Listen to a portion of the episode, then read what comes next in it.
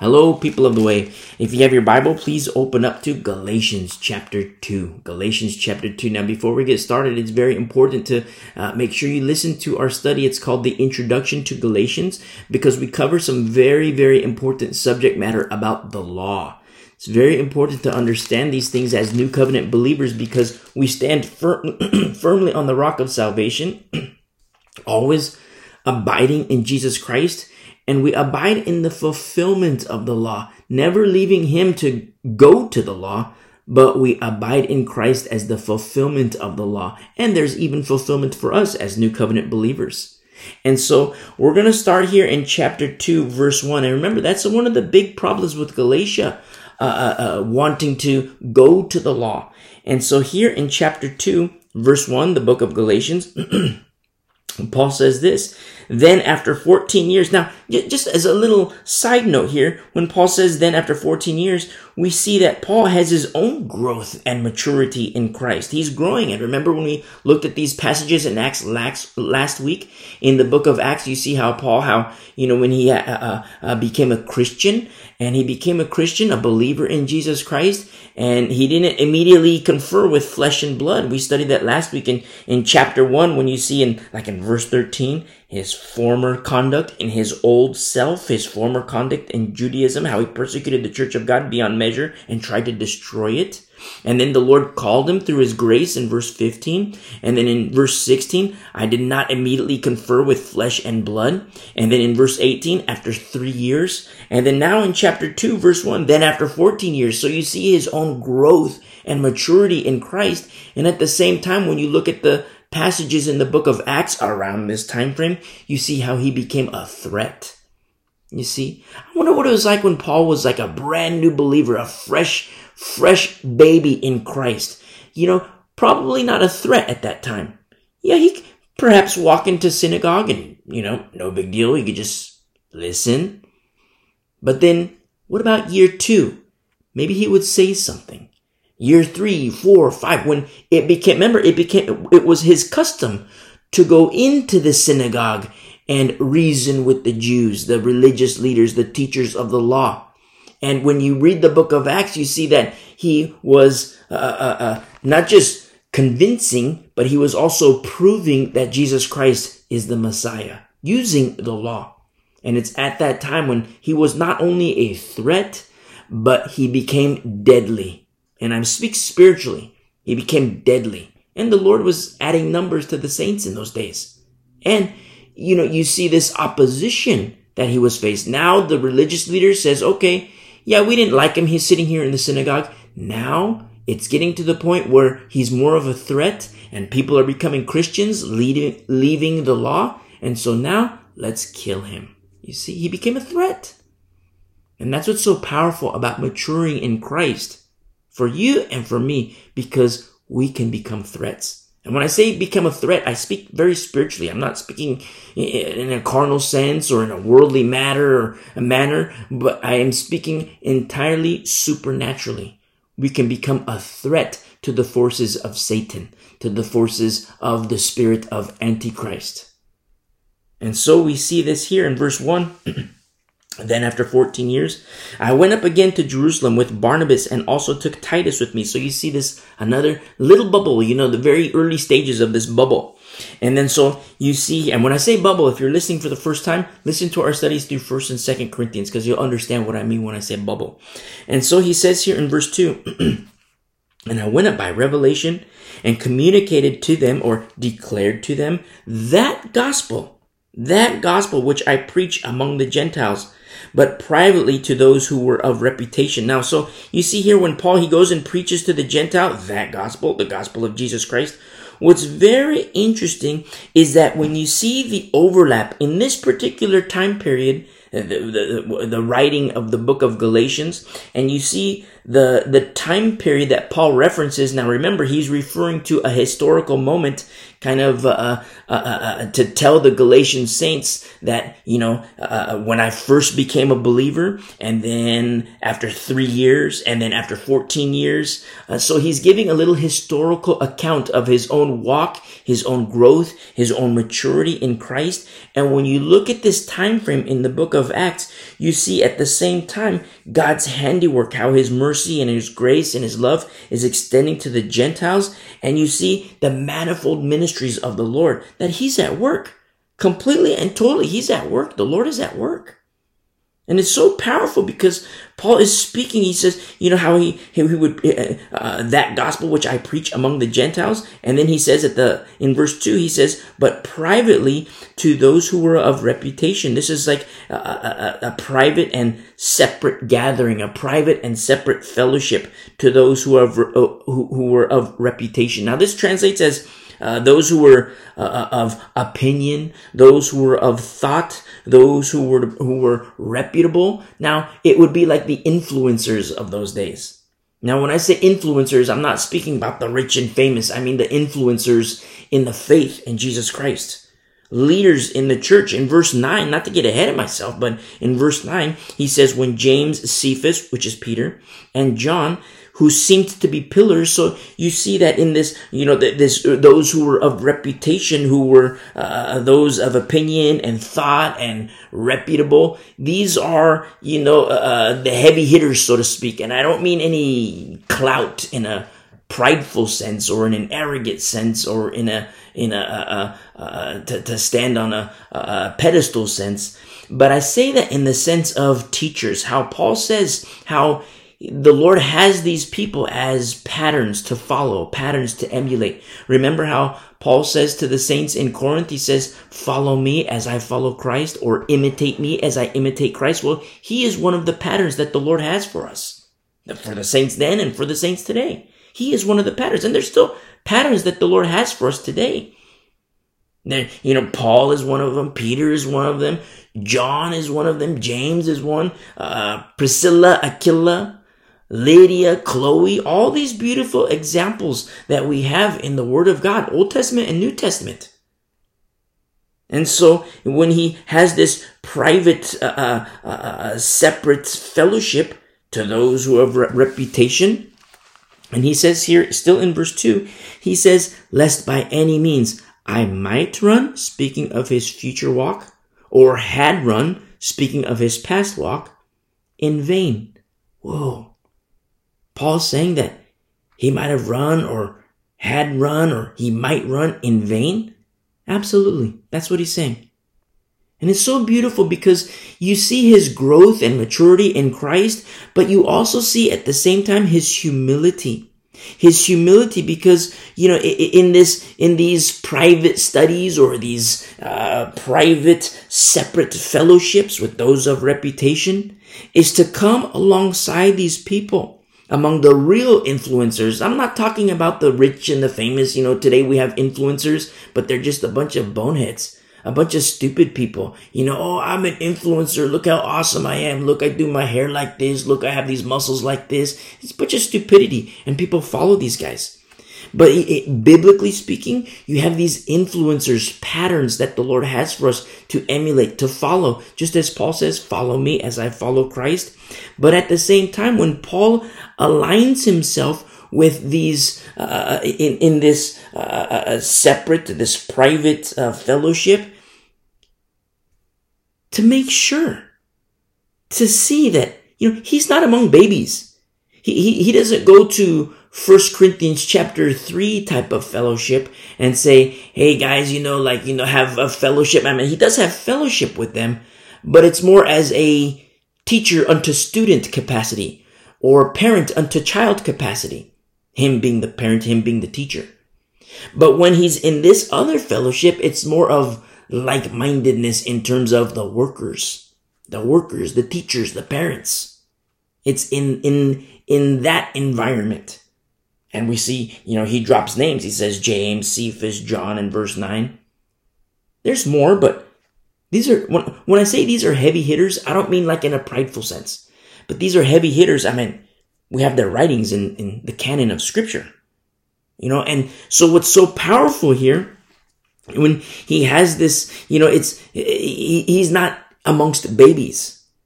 And what if, what if Peter was there and he says, well, well, Paul, you know, the, the Lord is moving like this in this regard. And then James says, well, Paul, the, the Lord is working over here in this regard. And then you know, John says, well, you know, I understand that the Lord is working here like this and the Lord is working here like this and Paul, you're doing this and, but the Lord is also doing this.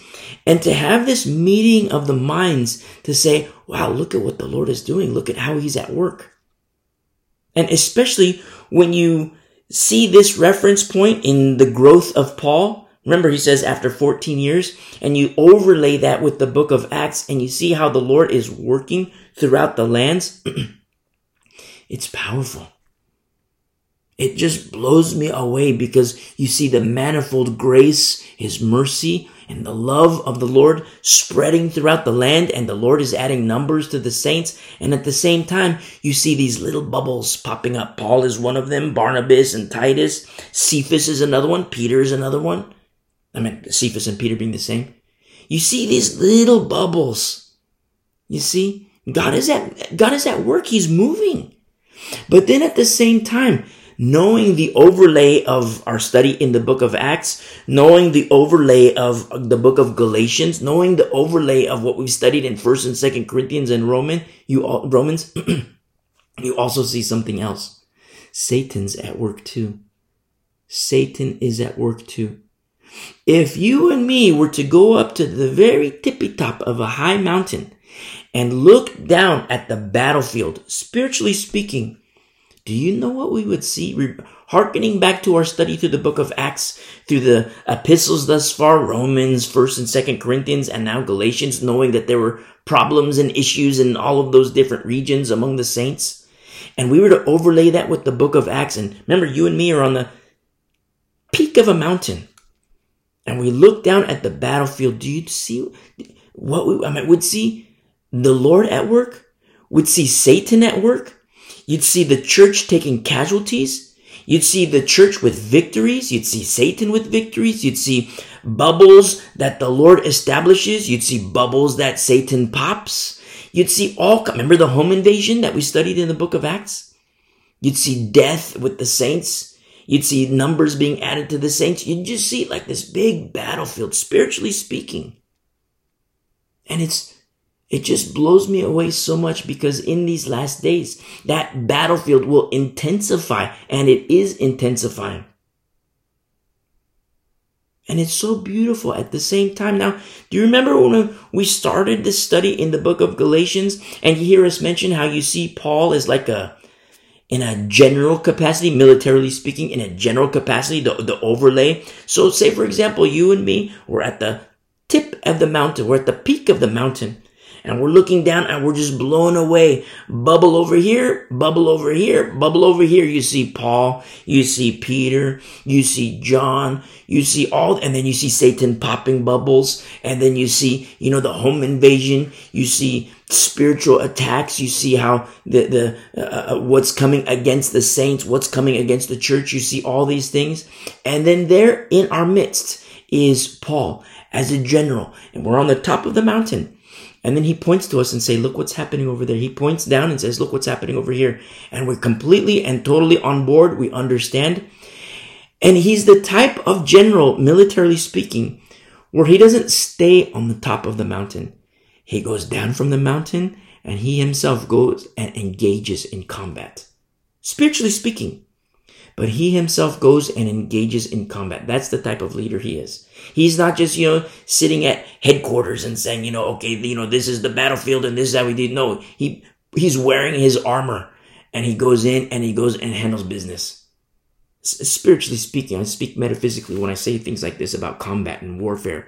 But it's so beautiful because Paul himself, he goes and speaks privately with those who have reputation, lest by any means, he says in verse 2, I might run I might run or had run in vain.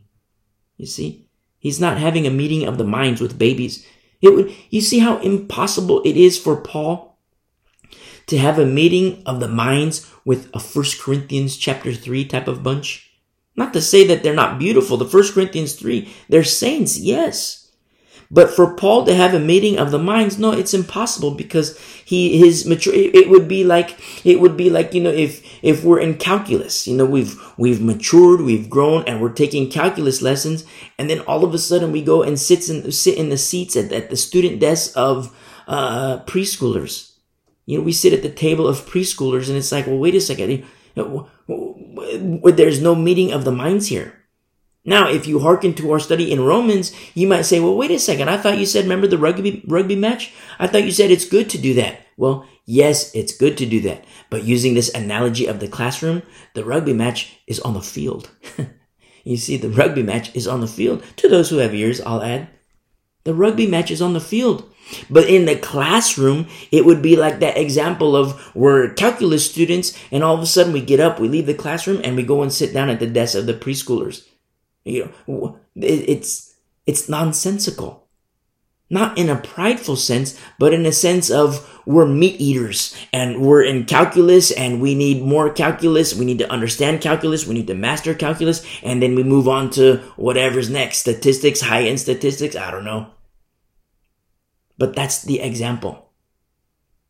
And Paul, he has this meeting of the minds with this, those of reputation influencers, real spiritual influencers. I'm not talking about, you know, so you see the, you know, pastors on social media, they take the selfies. Oh, look how awesome I am. I'm praying. And they take the selfie. Or look how awesome I am. I'm giving this homeless guy a meal. Look, let me take my selfie. No, they just, they just want the accolades of men. But what about the ones who do that secretly? What about the ones who uh, uh, walk with Jesus Christ? And the ones who pour into the sheep and the lambs, such as the Pauls, the real influencers. You see? And then Paul says this in verse 3 Yet not even Titus, Titus, future pastor, mind you. And Paul is referring back, remember, after 14 years, he's giving a little history lesson to the saints in Galatia referring back to his history. Remember how Moses in our study in, in Deuteronomy, it just so happens that we're in Deuteronomy, but in Deuteronomy, how Moses reflects back, back on the past to help Israel in her future. And Paul is doing the same thing to help the Galatian saints with their future and not just their future, but their present. He's using his past to explain these things and the, the danger of the law he says, yet not even Titus in verse 3, a future pastor who was with me, being a Greek. Very interesting. He's not even Jewish. Titus, not a Jew. He's Greek. Was compelled to be circumcised, not forced to be circumcised. He says in verse 3, not even Titus, who was, who was uh, uh, uh, not even Titus, who was with me being Greek, was compelled to be circumcised. Not no no force of circumcision. Remember, he's a Greek, number one. But then number two, do you remember in our study the introduction of Galatians and we looked back on the original Hebrew roots movement that happened in the early church? And we look at those passages and you see how there were some of former Pharisees who believed in Jesus Christ. Praise be to the Lord. They're in the church, they're saints, but at the same time, it begs the question, why were they holding on to the law? Why were they holding on to the law? Because they took it upon themselves to go and start teaching, well, if you want to be right with the Lord, you got to be circumcised. And you got to do the law of Moses. That's what they were doing. And it was, you know, it was no small thing with Paul, with Barnabas, with Peter, with James. No small thing. Listen to our study, the introduction of Galatians. You see? It was something that was a big chasm in the church, a big source of division in the church. Because now you have this chasm between these Pharisees who took it upon themselves. Well, you know, they're going in, going to, going to Gentiles and saying, if you want to be right with God, then you have to be circumcised. And they were actually doing it. The Gentiles, they were actually doing it. These are things that the Galatian saints were doing as well, performing the law of Moses. But remember, Jesus Christ says, Moses wrote about me. Moses wrote about me. And so now you see the protection that Paul has for those in his bubble, for Titus, Titus included. I didn't compel Titus to be circumcised. There's no compulsion for Titus to be circumcised. You see, he's Greek. And it's so powerful because you see what had come into the church was this drive of, okay, now you got to do the law of Moses. Now you got to be circumcised. No, righteousness doesn't come through the law. And so look what happens here in verse 4. And this occurred because of false brethren. Very interesting. False brethren. Pseudodelphos. Pseudo being fake. Uh, Delph- Adelphos being brothers. Like, you know, Philadelphia, the city of brotherly love. Pseudodelphos, it's the pretend brother, wicked brother is what it translates as. False brethren secretly brought in. You know what this translates as? Smuggled in. They were smuggled in. Very interesting how we see this happen. Who came in by stealth. This was their function to spy out our liberty or freedom which we have in Christ Jesus. And this was their purpose. That they might bring us into bondage. You see? These are false brethren. Yes, the pseudodelphos, the pretend brothers or the wicked. That they might bring us into bondage. Ministers of Satan. You see, remember the preacher guys, the preacher guys. Remember our study in, turn with me to Second Corinthians chapter 11. We didn't, it's not too long ago that we studied this. If you've been walking with us for a while, this was just several weeks ago. If you're a new listener, make sure you listen to our study through First Corinthians and Second Corinthians. It will help you in your own growth and maturity in Christ. But Paul says this in 2 Corinthians chapter 11 verse 3, he says, I fear lest how, as the serpent deceived Eve by his craftiness, so your minds, you see what goes on in the mind? So your minds may be corrupted from the simplicity that is in Christ. For if he who comes preaches, so the preacher gets the preacher guy. But what is he preaching? He says, another Jesus whom we have not preached, or if you received a different spirit which you have not received, or a different gospel which you have not accepted, you may well put up with it. The saints in Corinth, they were putting up with it. The saints in Galatia, they're putting up with it. He says in 2 Corinthians chapter 11, the same chapter, verse 14, he says in uh, verse 13, for such are false apostles, pseudo apostolos you remember like the pseudo adelphos, pseudo apostolos, pretenders, deceitful workers, transforming transforming themselves into apostles of Christ. See, they appear like they're apostles. Oh, he's got my best interest in mind. Look, he looks like a preacher guy. But what is he really?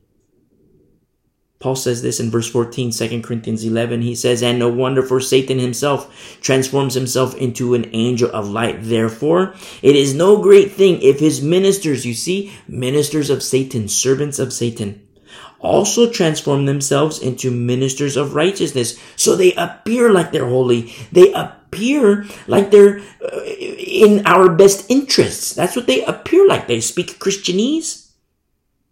But what is it that they bring into the fellowship? And he says in verse 14, whose end will be according to their works. That's their end. But when they're not at their end, what are they busy doing? What are they busy doing? Well, we see an example here in Galatians chapter 2. In Galatians chapter 2, they're in verse 4, they're secretly brought in, who came in by stealth. They're smuggled in. And their function is to spy out our liberty or our freedom, which we have in Jesus Christ or Christ Jesus that they might bring us into bondage. You see? It's an attack. It's an attack, a spiritual attack. Remember, you and me on the peak of the mountain, and we look down at the battlefield. I mean, in the book of Acts, we're like, we're studying the book of Acts, and you see like the actual battle. You're, you're, we're like, you get like a, a, a front row seat to a, a specific fight a front front row seat to fight number one, fight number two, region one, region two, fight number one, fight number two, region three, fight number one, fight number two, and on up to fight number 20 in different regions. But on the peak of the mountain, we see it all. We see the overlay of all these things. The Lord establishing bubbles, Satan popping bubbles. The Lord establishing bubbles, Satan popping bubbles. Pop, pop, blow, blow over here. Everything. And you see the home invasion. You see death. You see all these different things.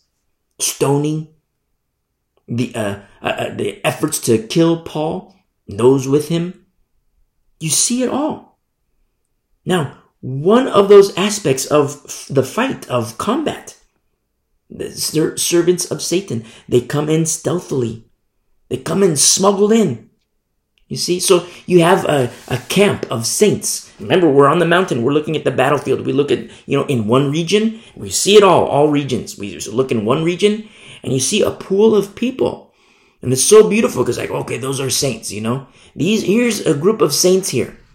But then you see, okay, the saints, people coming in, numbers are being added and we can say, wow, praise be to the Lord. Look, the church is growing over here. Wow, look, the church is growing. But then you see another guy walk in, another guy walk in and one of those guys is a servant of Satan, a messenger of Satan, a spy. You see? And what happens in that fellowship now? Remember, the whole objective of that spy who was brought in by stealth and smuggled in, the whole objective is that of that spy is to bring the saints into bondage. You see? How does that happen? Now you see the danger behind that that group of Christians, saints. We're on we're a fresh battlefield, so they're baby Christians. And the servant of Satan walks in. And what can happen to these babies? To be brought back into bondage. You see? Now, in the mindset of a worker, remember you have to make the distinction between field and worker. If you don't want to know what I mean when I say that, listen to our study through First Corinthians all of it. First corinthians uh, first corinthians and second corinthians. Because you'll have a deeper understanding of the the, the the the meaning of worker and field and then also the functionality and also its beauty. Both factions. You'll understand these things. Now in here in galatians 2 if you and me were on the top of the mountain we see this overlay and we're in a position of workers maybe you're a pastor maybe you're an elder bible teacher Maybe you say like, wait, wait a second. I'm just, I'm in, I'm in the field. I'm a pew Christian. Okay, today you are, but we don't know how the Lord is going to call you down the road. We don't know. Say, for example, we're in a worker capacity and we're looking down. How do we prevent that from happening from, from those saints, from those saints that are, are now have the presence of this spy who was smuggled in, a servant of Satan, and his objective is to bring them into bondage. What do you and I do? You see? We teach. We warn. We encourage these babies, hey, don't be a baby anymore. Don't be a baby anymore. Grow, be a Berean, mature in Christ, because with maturity comes the ability to identify, oh, wait a second, this guy's a spy. Now, say for example, we're in the field now. We're not workers, we're in the field. And say we're in the field and we're in that particular bunch of saints which the spy walked into. Now, if we have defunct pastors, defunct elders, they're not going to be able to know, okay, that's that's a spy. They're not going to know. If they're really defunct, they're going to say, "Oh, let's just love on him and let God take care of the rest." You see, the whole purpose of these spies, servants of Satan, is to bring us into bondage. You see? Now, if we're in the field, we're in that particular fellowship, and we're Bereans, say we go and we go to our, our, Sunday study, we have our Bible study, we have, you know, prayer meetings, but and you know, in Sunday study, there's a lot of people. Wednesday study, smaller group. Prayer meetings, smaller group. Nobody shows up. And then at the same time, we have our own private home fellowships. You and me, we have our own private home fellowship and we do our own private studies. We do our own private prayer time. And it's just, we're in the field, but we're growing and we're maturing in Christ. Remember where two or more are gathered? And then at the same time, now we have this ability to say, wait a second, this guy's a spy. I know this pastor is saying, let's just love on this guy and, you know, let God take care of the rest. But, you know, he seems kind of defunct to me. It's not exactly clear, but wow, he, it's, starting to appear that he's really defunct, this pastor and the elders. It's starting to appear that they're really defunct because like nobody's standing up against this doctrine that's coming into the church that has infected the church by this spy. Except you and me. We know, wait a second, this guy is dangerous. You see? It's so powerful when we study the Bible and understand these things and know that the battle is fierce and the battle rages. It was raging 2,000 years ago, give or take a couple years. And it's raging even more today because Satan knows his time is short. And these guys, they come in the spies that they might bring us into bondage. Now, this is one aspect using the law, and this is a very, very dangerous, very dangerous because these people who come in the fellowships, even today, they use the law, meaning they use the Torah. Genesis, the first five books of Moses, Genesis, Exodus, Leviticus, Numbers, Deuteronomy, the Torah, the first five books, the Pentateuch. That's what they use. And it's very dangerous because they come in with a Bible in hand. Now, a Christian would look at that and be like, wow, this guy's my brother. This lady's my sister. But then what happens when the guy starts teaching, oh, yeah, let's go start doing the works of Moses? How Moses taught. Let's start doing these things of the law. You see, it's a trap. It's a trap. Now you have to listen to our study, the introduction to the book of Galatians. You must, because we look at aspects of the law to understand the purpose of the law, and the rich is still holy. Still holy. It's just the lesser light, the lesser glory. And so we see this in verse 5 to whom we did not yield submission even for an hour. Translate says, even for an instant. I love this so much. Because Paul in this group, remember, he doesn't go among babies. He doesn't go in among babies in, in verse 2 when he says, Lest by any means I might run or had run in vain. Who does he verify that with? How, do, how is Paul? Now, this is Paul now. That's still, he's uh, somewhat of a baby. We're 14 years deep in his own growth in Christ from the Damascus Road. And then at the same time, we see, wait a second, when, when he goes to make sure lest he run in vain, whether he had run or might run, he doesn't go to the babies. You see? He goes to the more mature. Those of reputation. Now, what's the reputation? Godliness. Godliness, that's the reputation. Real influencers. Godliness. The only way you're going to know real influencers in according to, in accordance with the spirit, the only way is through the word. Through the word. Because some, oh, look, that guy's a pastor. He's an influencer. Oh, by the way, he wants us to go grave soaking. Look, he has a million followers on social media. He's an influencer of death. Oh, look, this guy's an influencer. He's got a million followers on social media. Oh, by the way, he says take the mark of the beast and you'll still be saved. No, he's an influencer of death. The only way you'll be able to know a real influencer is to be a Berean yourself. You see? Because then you'll know, wow, you know what? This guy has like two friends on social media and it's me and this other guy. you know? This guy has one friend on social media and it's me. But yet, wow, I read my Bible. I'm a Berean and like everything aligns. Everything aligns perfectly.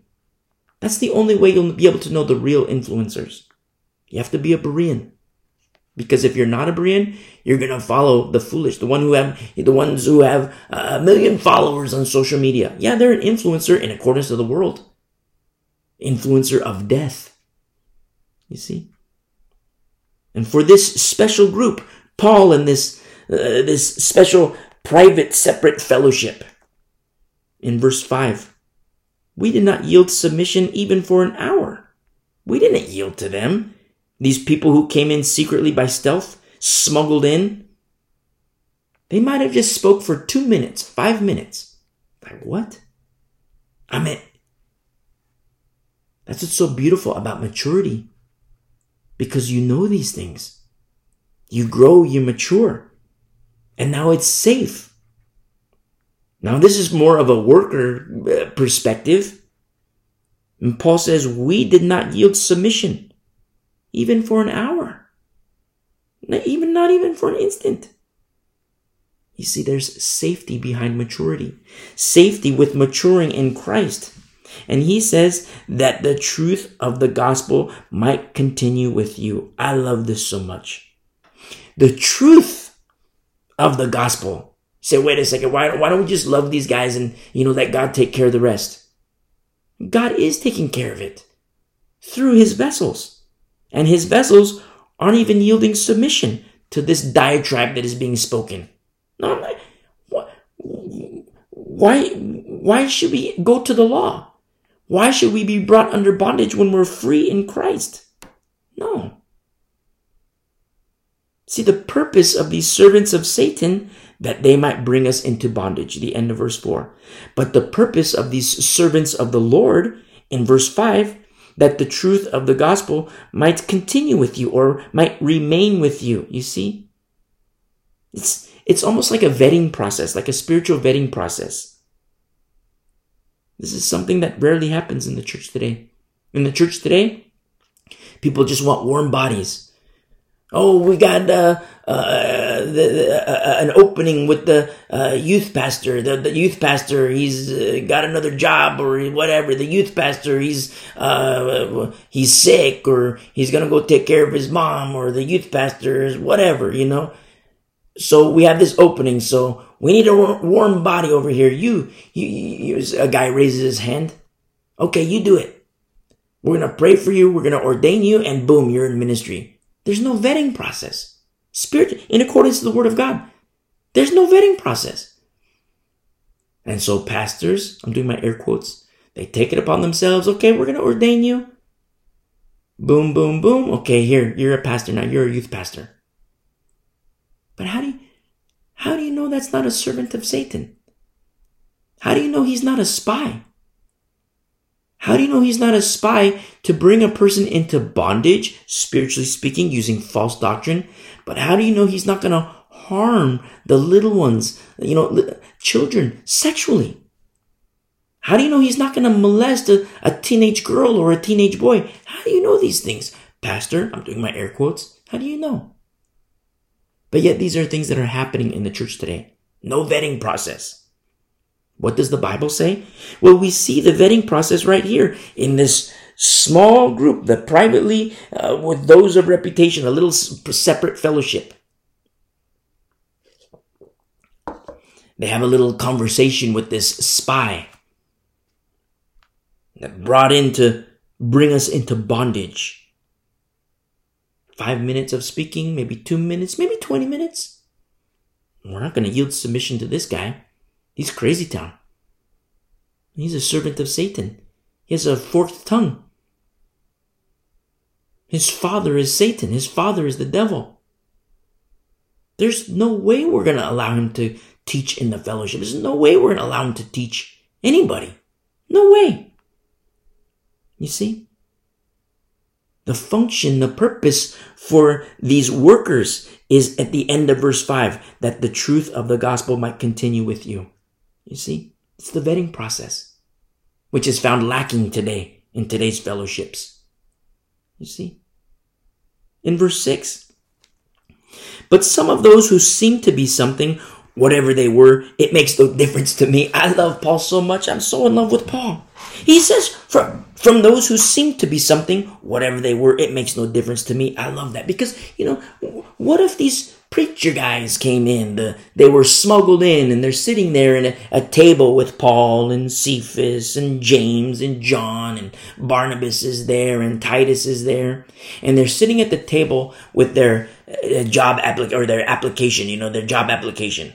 And they have their resume with them. They give, here, Paul, here's my job application. Here, James, you want to look at my resume? They say, well, okay, wow, you know, look, so you, you were you were a pastor over here, you were an elder over here. Okay. But that was a defunct church. What did you do about these problems? That was a, a defunct. There were problems. There were things of the flesh that were going on over there. What did you do about the problem? What did you do about that? You see, and I don't want to say like I don't want to put it like in a formality of you know like like in to introduce rigor to the fellowships. But I say this to give you an example of this vetting process. So the guy gives his, his resume. He gives his little printouts of, you know, this is my education. I went to this theology school. I went to, you know, I'm a theologian over here. I got a doctorate over here. I got a master's in this. I minored in this. And here's my other bachelor's and whatever. I got all these things. I went to seminary over here. Look how awesome I am. But then look at what Paul says here in verse 6 from those who seemed to be something. I wonder how many, if they were not workers, I wonder if those in the field would look at those same papers, those same copies of the uh, the, the, the, the, certificates and you know, the guy's a theologian. The guy went to this seminary. The guy went to this theological school. The guy was a, you know, interim professor over here and he taught the Bible. He taught, I wonder how many people would be like, whoa, this guy is qualified. Whoa, this guy is awesome. Surely he knows, he knows what he's talking about. Wow, surely he must be pastor because we need to ordain him as pastor because look, he, he knows his stuff.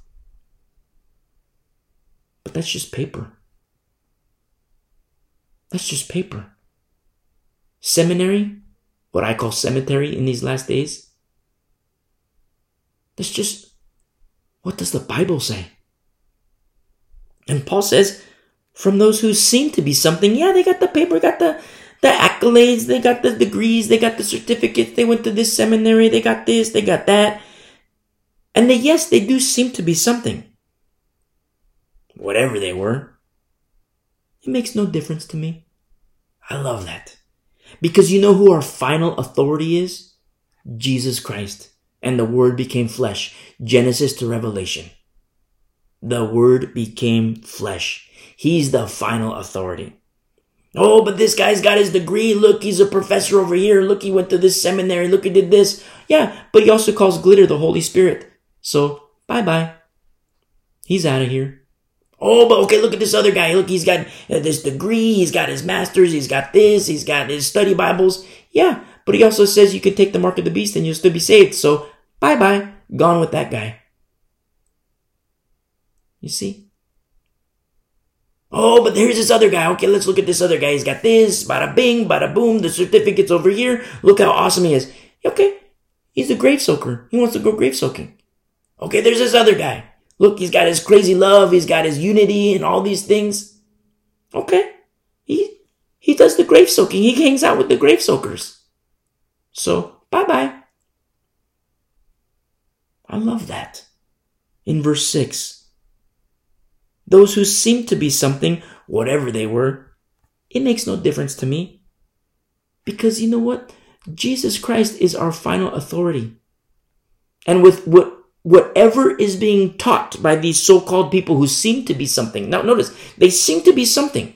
With carnal eyes, you can look at them and go, wow, this guy's a pastor. Wow, this guy should be an elder. This guy should be in ministry. This guy should be an evangelist. But what's inside? Have you ever talked to computer geeks? I mean, you can go like at the computer store and be like, wow, this is such an awesome computer. This is like the best computer. It's got this and you don't even know what it is. It just has this long list of stuff. And you say, like, wow, this is the awesomest computer. But then you go to the computer store with your, your computer geek friend and the computer geek is just like, eh, nah, this is a piece of garbage. You're like, what? But look, it's so expensive. Surely it's gotta be good. Look, it look at the list. It's got this and bada bing, bada boom. You know, here, there. It's got all these things. And you look at your computer geek, geek, geek friend, and he's no, no. This is a piece of trash. You know, suckers buy into this. Suckers are gonna pay five thousand dollars for a computer. The suckers are gonna buy pay eight thousand dollars for this computer. You see, because the computer geek knows the same thing applies with the Word of God. Oh, look, this pastor, he's got his study Bible, all these things. But the one who studies the Bible, you see, what about the one who studies the Bible and knows the Bible? Not just studies, but knows the Bible. Genesis to Revelation, major, the Torah, major prophets, minor prophets, New Testament. What about the one who knows the Bible? And then can look at you know everybody who's marveling at the you know wow look at this fancy computer over here or look at this fancy pastor over here. No that's it's garbage. It's garbage. Take the mark of the beast you'll still be saved. That's poison. Grave soaking an abomination. Wickedness. You want to follow that guy? You see it's so powerful because we see here in verse 6 from those who seem to be something, they absolutely seem to be something. You know, Satan equips his servants to have this appearance because they're spies. I mean, a lot of, you know, people have these, you know, these ideas of what a spy looks like. You know, the spy looks like this, got this, the big guy, you know, it's got the muscles and a fighter and all these things. But you know what the real spies look like? Just average Joe Maybe, you know, a big belly. You know, maybe a maid in a hotel. A maid in a hotel and you know there's a meeting between world leaders and you know they have a little private conversation and there the maid walks by and what is she doing she's just you know pretending like she's dusting the counter dusting this dusting that but she's listening getting intelligence you're like wait a second the movies has this big buff guy as the spy but in real life the spy is like this little old lady who's a maid that's the real spy and so the same thing applies yes they appear to be something. Satan, he polishes his servants. He polishes his servants. Oh, wow, look, this guy looks like a pastor. Look, he's got this, he's got that, and you know, polished over here, polished over there. But what's inside? Just like the computer geek. Yeah, this computer on the outside, it looks brand new. It's got the shiny this, shiny that. But what's on the inside? What's on the inside? And what is the functionality of those things that are inside? And the computer geek knows, no, that's garbage. It's a piece of trash. It's, it's, it's, it's useless. The same thing with the one who knows the Bible. You see? That's why we have to be Bereans, even more so in these last days. Yeah, they seem to be something. Satan polished up this guy, looks like this, and yeah, he's got the degrees, he's got these things, but their whole objective of the servants of Satan, the pseudo adelphos, the fake brothers, or the fake apostles, what we looked at in Second Corinthians chapter 11, is to bring them into bondage, bring saints into bondage. It's an attack. Do you see? It's an attack. And Paul says, Those who seem to be something, whatever they were, it makes no difference to me. In verse 6, God shows personal favoritism to no man. Remember, God is no respecter of persons. God is no respecter of persons because he himself looks on the inside. He himself looks on the inside. See? Male, female, it doesn't matter. Old Testament, New Testament. He looks at the heart. The world will say, Oh, you know, we hate you, we hate you, get out of here, you're nothing. But the Lord will look at your heart and say, That's my guy, that's my gal. Old Testament, New Testament, that's what he does ostracized from society. But yet the Lord says, That's my guy. That's my gal. And I'm to use her. I'm to use him. You see? God shows personal favoritism to no man. For those who seem to be something added nothing to me. See how powerful that is? That's the beauty of maturing in Christ. Now, I'm going to tell you something interesting, and it's not boasting, it's not speaking highly of maturing in Christ, but the, the more that you mature in Christ, the less teachers you're going to have.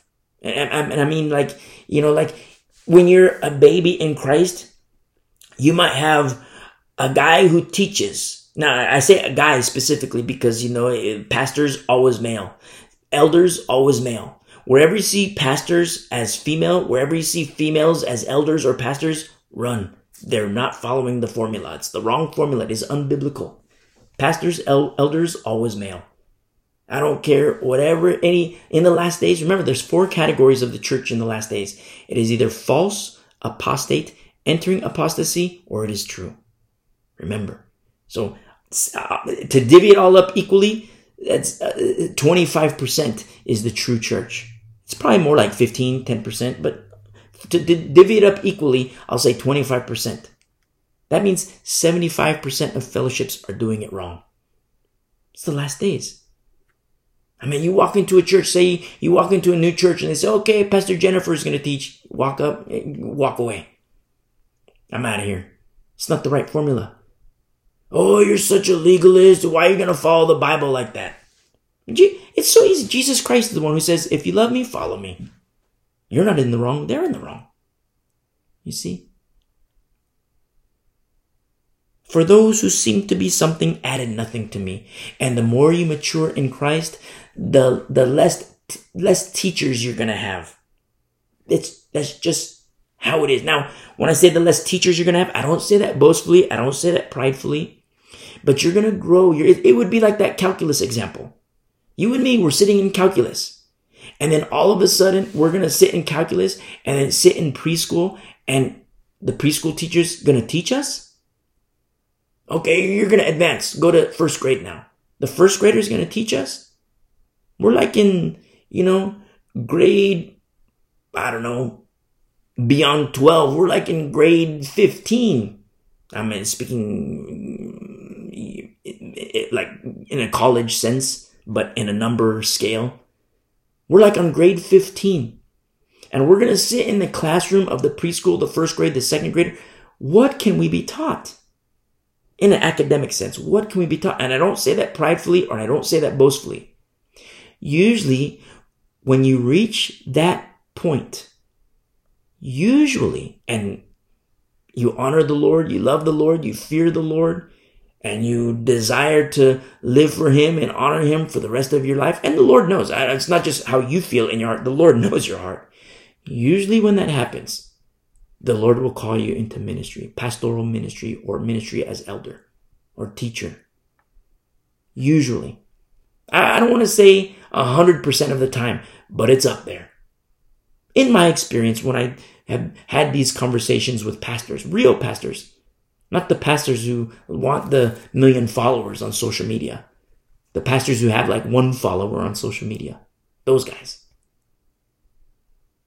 Usually what happens as they grow, as they mature, as they study being a Berean, and they have the understanding of the Old Testament and New Testament, understanding how everything in the Old Testament points to Christ, the fulfillment of the law, and they have this understanding, it's usually at that point where the Lord says, okay, now I'm calling you into pastoral ministry. Usually. Majority of the time. This is based on conversations I've had with other pastors. You see? But I'll say this.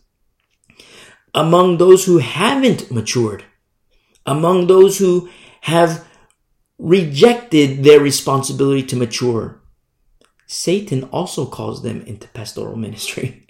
you see? Satan calls the defunct because he knows I'm going to mess up this church. I want this church to be messed up. I want this church to be destroyed. You see? Satan calls the baby, Satan calls the defunct into leadership. You see? It's the formula has to be followed. The biblical formula. Who is it that desires to mess up the formula? Satan and his workers, his ministers fake brothers. Pseudadelphos, fake brothers, fake sisters. Pseudoapostolos, the fake apostles, fake messengers. Present, they're all polished up. They look like they're servants of the Lord. They look like it. But what's on the inside? Like the computer geek. What's on the inside? No, this computer is not a good computer. You see? What's on the inside? I mean, you look. One time I was at a restaurant and I, I like a, it was like a cobbler. I forgot what it was, like a peach cobbler or something, or maybe it was like a, a blueberry pie. And I ordered it, and then they, they brought it out, and it's like, wow, you know, this looks delicious. This is awesome. I took my first bite, and it tasted like garbage. I spit it out. The waiter came, "What's the matter? You know, this is like supposed to be good pie." But it turns out what happened in the kitchen is that they used salt instead of sugar. And so I put it in my mouth. It was in my mouth and I just spit it out. And it looked like the, before I took my first bite, it looked like pie. Everything looked good. But when it was in my mouth, was it good? No, it wasn't. You see? Same thing.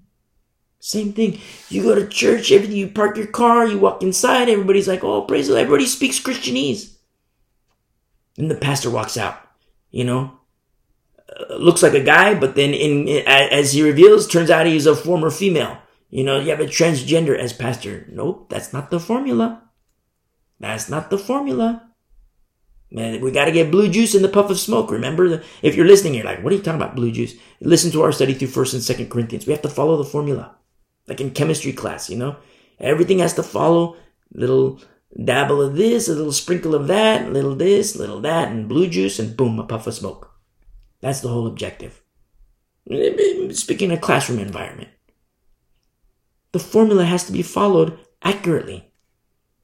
That's why these servants of Satan, with this group, this separate private fellowship that was happening, in verse 5, We didn't yield submission to these guys. We knew that they spoke poison. We knew it. Yeah, these seem to be like something they seem to be. But no. What do they bring to the table? No. And Paul is saying, look, for those who seem to be something, added nothing to me.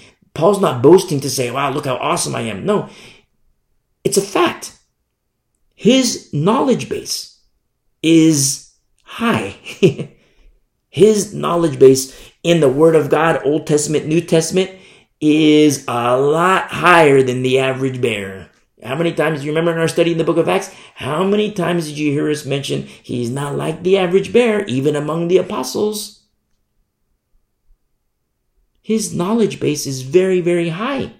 Old Testament, New Testament. Remember, a student of Gamaliel, Gamaliel, uh, uh, when he was a Pharisee of Pharisees. And now, as a believer in Jesus Christ, standing firmly on the rock, now he's equipped. Remember, he's deadly. He went to the synagogue, not just trying to convince people that Jesus was the Messiah or is the Messiah. He was straight up proving, using the law, that Jesus is the Messiah. That's what he was doing. And he became a threat, and they says, we gotta kill this guy now. You see? And Paul's not boasting and saying, for those who seem to be something added nothing to me. There's no boast in that at all. But you're to experience that too, provided if you are, are, a Berean and you grow and you study the Bible and you mature and you mature and you're going from fifth grade to sixth to 10 to 20 to 30 and you're maturing in Christ and you have this knowledge base. Now knowledge puffs up. Remember, knowledge is not the greatest gift. Knowledge is a gift of the Holy Spirit, but it's not the greatest gift and yet you're still maturing and you have this knowledge base laying aside those the elementary things now when i say that remember hebrews chapter 6 teaches that teaches us this very concept in Hebrews 6. I'm going to read it. You can turn there if you'd like. But in Hebrews 6, 6, chapter 6, verse 1 says, Therefore, leaving the discussion of the elementary principles of Christ, let us go on to perfection, not laying again the foundation of repentance from dead works and of faith toward God, of the doctrines of baptism, of laying on of hands, of resurrection of the dead, and of eternal judgment. These elementary things. We're moving on. And when you do that, you're going to see that too.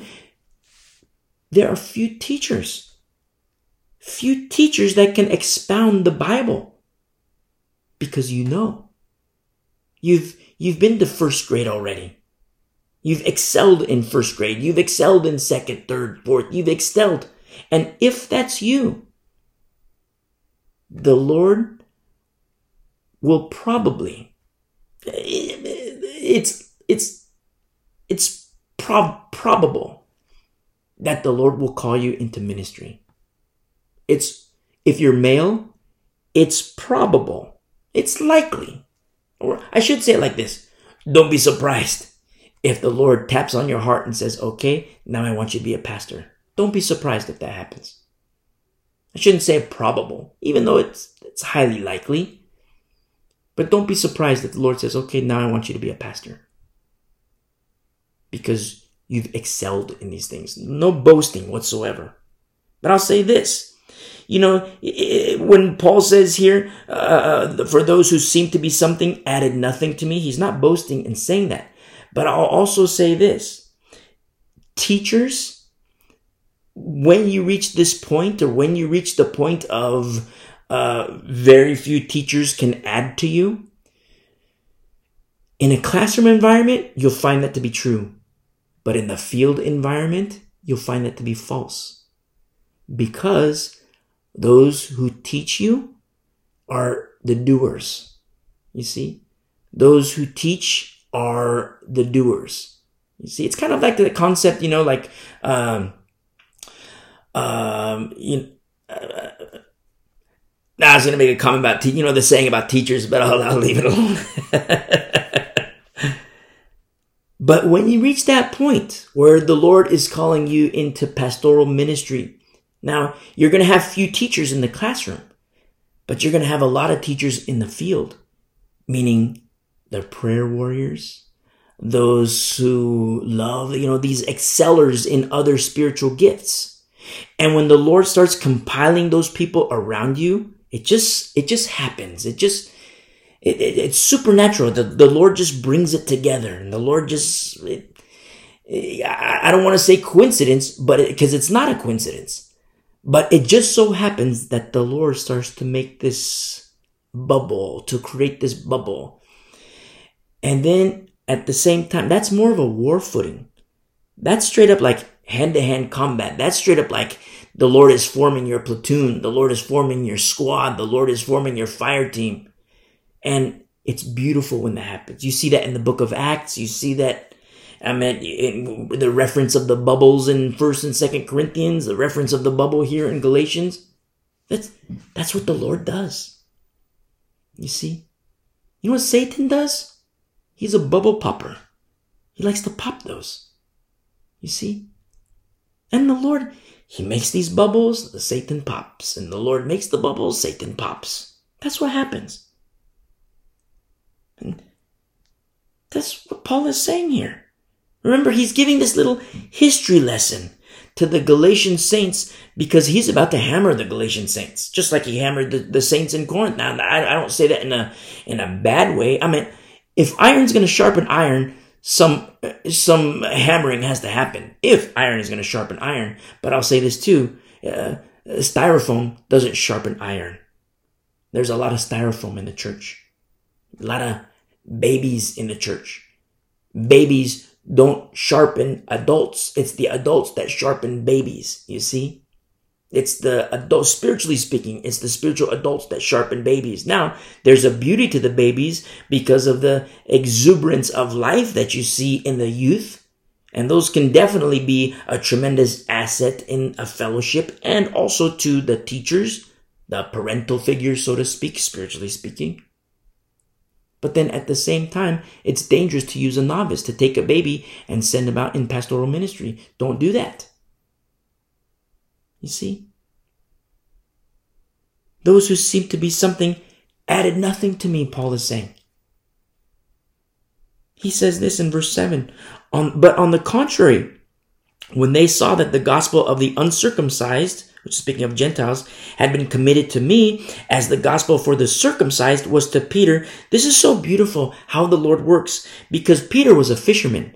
Now, uh, speaking in terms of classes of society, fishermen were on the low end of the totem pole, so to speak. And I'm just saying totem pole as a frame of reference. I'm not advocating, you know, the you know, if you're familiar with the Native American, you know, it's not that type of worship or anything. That's that's not good. I'm just saying he's on the low end of the totem pole. Uh, in a societally speaking, uh, fisherman, it's like um, I don't know. Think of like a vocation that nobody wants, that nobody desires, and it's like, okay, that's Peter.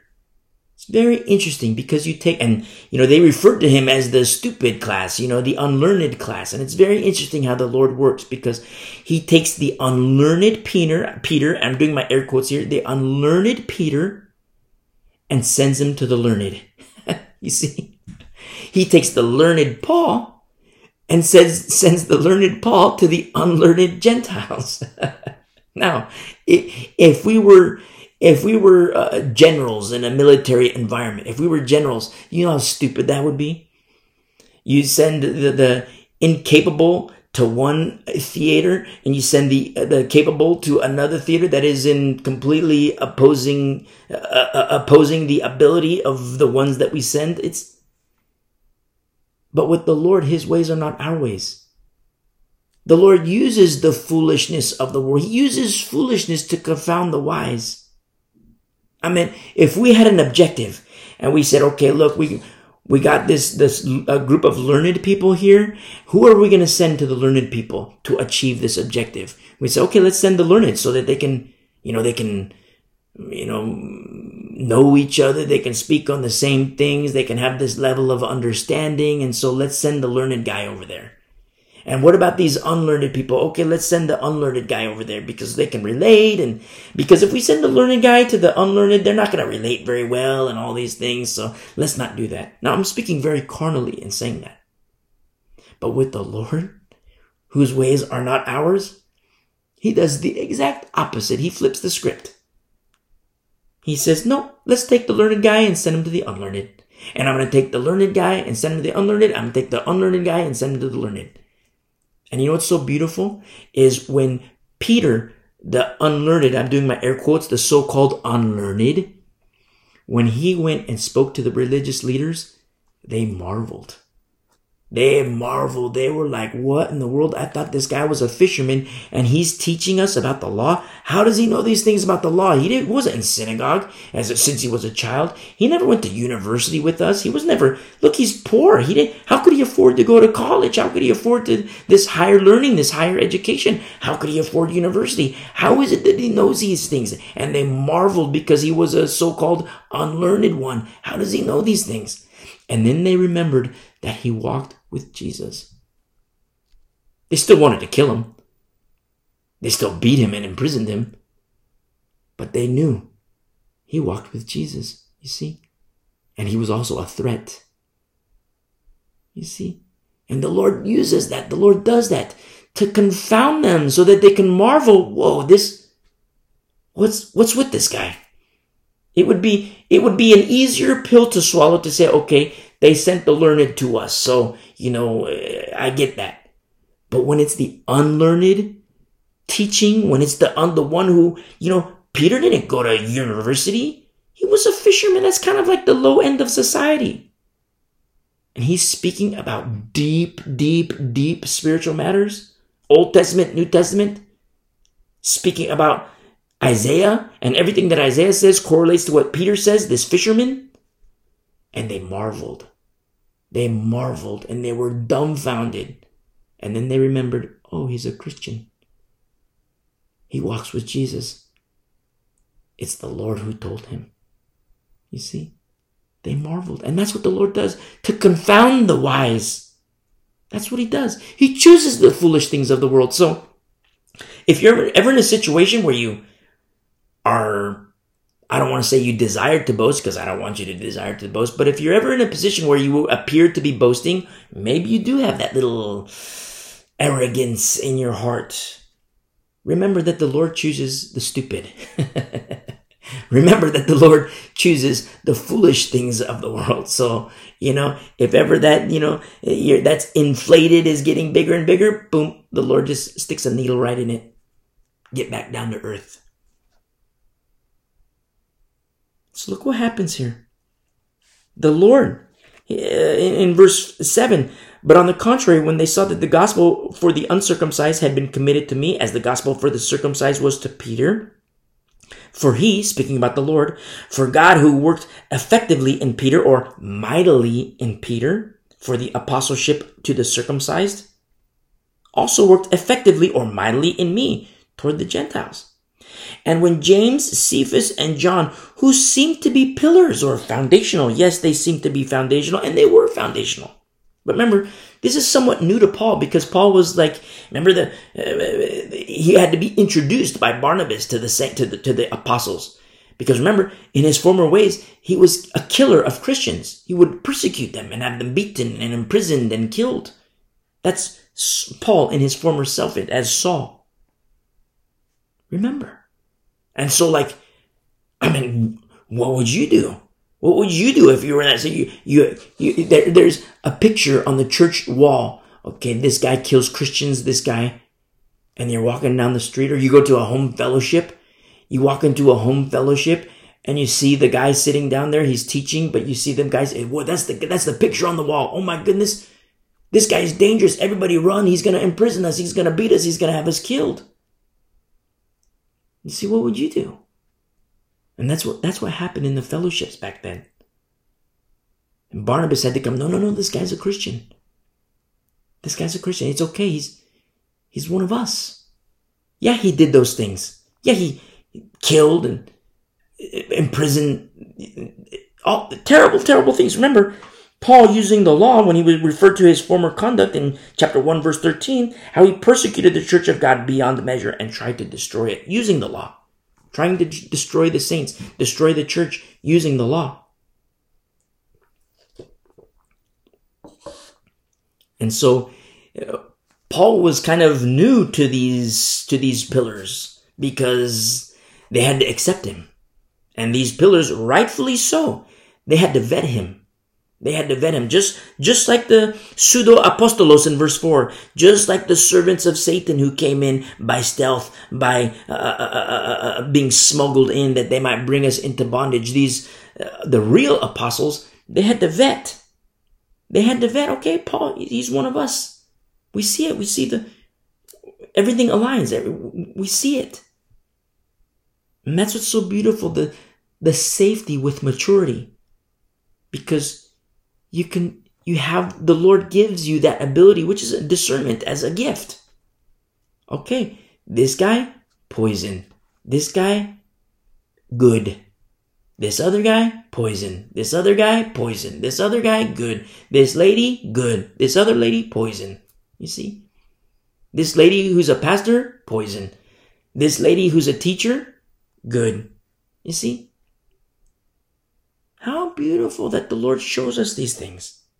And so we see that here when Paul is referencing the his history, giving a little history lesson to help the Galatian saints. He says in verse 9, and when James, Cephas, and uh, Cephas is Peter, and John, who seemed to be pillars, perceived the grace had been that had been given to me, perceived the grace that had been given to me, they gave me and Barnabas the right hand of fellowship. You see, Bar- Barnabas says, Hey guys, this is Paul. Yeah, he's formerly Saul. You knew him as Saul. And yes, his picture's on the wall and says dangerous. Avoid this guy at all costs. And he kills us. He prisons us and all these things. But look, here he is. here he is right here, right with me. And imagine that. I'm like, what? And they had to do a little vetting process too. And they perceived that yes, he's good to go. He's one of us. Look how good the Lord is, the handiwork of our Lord. And they say, Yes, okay, Paul, Barnabas, join us. Join us in the right hand of fellowship. You see? And the mature, that's the beauty of maturity because you can know and have this discernment. The, the, the, the, the, group of Pseudadelphos, the fake, the false, the faux. Nope, no entry. No entry because you're poison. Paul, okay, come on and join us in this fellowship. Barnabas, okay, join us in this fellowship. Remember, Barnabas isn't his real name, that was his nickname. His real name was Joseph. They, the apostles named him Barnabas, son of encouragement. You see? And they gave me, he says in verse 9, me and Barnabas the right hand of fellowship, that we should go to the Gentiles and they to the to the circumcised. Now you see in this battlefield. Remember you and I at the peak of the mountain were looking down? Now you see the peak of the, the, the battlefield. Everything being arranged, everything, all these things, the Lord working through the apostles, the Lord working through his workers, and you just see battle, combat. You see defensive postures, you see offense. Beautiful warfare. See? That's that's what the Bible teaches. That's what's so powerful about reading the epistles with the overlay of the book of Acts. Consider like the book of Acts as the map, you know, or, you know, the, the landscape of the land. But then when you read what happens in certain towns in the book of Acts, you know, put a little pin on the map, you know, a pin and you see like the, the battle over here, you know, and you put like a, a red pin over here. These are saints. A, a yellow pin over here. This is Satan. You know, a, a, red pin over here. Look, the saints over here. The red, the yellow pin, that's Satan. His messengers over here. Yellow pin over here. And you advance. Okay, yellow pin getting closer to the red. Yellow pin getting closer to the red. And in some cases, the yellow pin goes into the red and then the red becomes yellow because Satan is, you know, infecting bringing saints into bondage. You see? It's sad. I don't mean to gloss over it and say, like, okay, that's what's happening. But that's what's happening. And I don't mean to gloss over it like, you know, it's no big deal. It's a huge deal. It's not a small thing. It's a huge deal. But where are the warriors? Where in the world are the warriors who will stand up and say, Not on my watch. This isn't happening. Where are the protectors of the sheep and the lamb? Where are they? You see? Nowadays, you have pastors and elders who themselves are yellow pins, servants of Satan.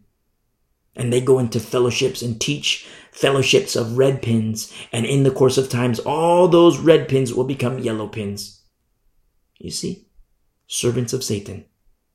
You know who the bad guys are in the last days? In the church. You know who the bad guys are? I'm doing my air quotes. The so-called bad guys? The red pins. The godly pastors, the godly shepherds. They're the bad guys in the last days. Oh, you're so mean. How dare you? So what if this guy wants to have sex like crazy? Let's just love him and let God take care of the rest. So what if this guy wants to be on meth for the rest of his life? No big deal. Let's just love on him and let God take care of the rest. So what if this pastor molested this teenager? So what? Fools, they're yellow pins. Servants of Satan. Servants of Satan. And you know what's happening? Just like in Galatia, just like in Corinth, the church is putting up with it. They might well put up with it, and they are putting up with it. This is what he says in verse 10.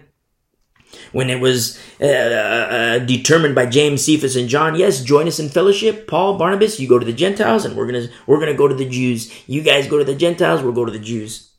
He says in verse 10, they desire only that we should remember the poor. Mission accomplished. Remember our study in Second Corinthians, the Macedonian example, the poor. So beautiful when you see how the, the Lord in the Old Testament and New Testament, remember, he never changes. And you see the care that he has for the poor. Now, I teach from America. I teach from America and, you know, I kind of have a bias, a, a bias against the poor in America because America is one of the few countries where you see the poor people, they're fat. You know, you look at India, poor people in India, you see their bones, you see their ribs, their elbows are like, you know, all kinds of weird shapes because you actually see like the bone structure. You see like the ligaments and like their skin is like skin tight. It's like a, like as tight of a tight as a drum on their skin. You look at African countries, you look at China, you look at Russian land, Russian Russian regions, and you look at the poor, they're like bones. You can see like, you know, you know how like the arm, how it set the forearm, how it separates in the two. You can see like the two bones. But in America, the poor people are fat. In America, the poor people, they got their flat screens. In America, the poor people, they got their cell phones. In America, the poor people get their, you know, their food stamps. In America, the poor people get free housing, free food, free health care, free phones. You know, they get their free food. They're, you know, eh, they're obese. But in the third world, when you look in like South America and certain countries in South America, Central America and Africa and different regions, the poor, you know the poor. You don't even have to ask. You know, like, whoa, this guy's poor. In America, you don't see that. Now, that's my bias. Like, if you're American, I love you. If you're poor, I still love you. But proof is in the pudding. I mean, we all have eyes. We see it. You know, you, you, you I mean, we have eyes. So, I mean, you, it's, it's not really disputable that's it's not it's it's a bias against the American poor, but when you look at the poor in other regions of the world, you see straight up poverty. Straight up poverty. And if you're poor, and you know, I want you to know that we pray for you. If you're poor in America, we pray for you. But if you're poor in other parts of the world, in persecuted regions, I want you to know that we pray for you. And at the same time, you know, we want you to grow. We want us to grow as a people of the way wherever you are in the world. I don't care. I'm gonna care, but I don't care. Like, you know, you could be in China, you could be Russia, you could be whatever, you could be here, there, everywhere. But a people of the way, a remnant of these last days, poor, middle class, wealthy, I could care less. Black, white, you know, blue, purple, I don't care. A remnant of these last days. A people living to honor Jesus Christ. You see? And these saints, James, Cephas, and John, they says, okay, join us. You will go to the Jews, you go to the Gentiles. Only this. Remember the poor. And you see the Macedonian example, you see, mission accomplished. They remembered the poor. And they were a blessing on the poor. And the poor was a blessing not just to them, but to the fellowships. Remember the Macedonian example? The very thing which I was also eager to do. You see, everything aligns the servant the servants of the lord telling other servants of the lord do this in accordance with the lord and the, uh, the, the paul and barnabas as servants of the lord they're not just eager to do it but like you know, this is we're very eager to do it because the same lord same master same spirit everything aligns perfectly beautifully wonderfully Verse 11. Now when Peter had come to Antioch, I withstood him to his face because he was to be blamed. I opposed him or resisted him to his face because he was to be blamed. What is it that Peter did? What is it that Peter said?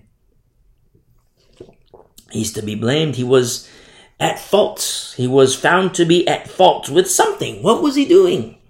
Well, let's see. Verse 12.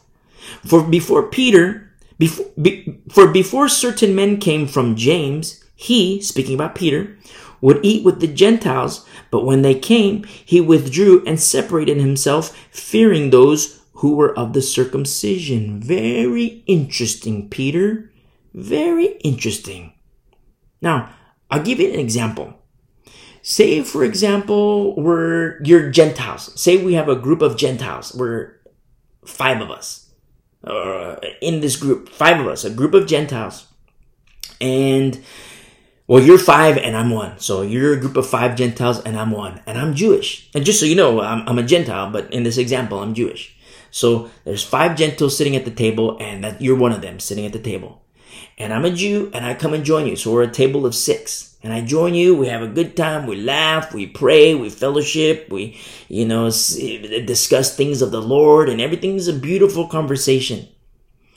And then all of a sudden, some Jews walk in.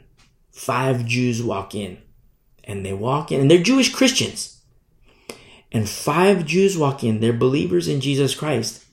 Except just like the Pharisee example, you know, the former Pharisees who were believers, except they didn't want to let go of their uh, Pharisaical tendencies. They walk in the door. These five Jews walk in the door. And I hop up. Remember, I'm a Jew. Or I'm the sixth guy. I'm a Jew. I hop up.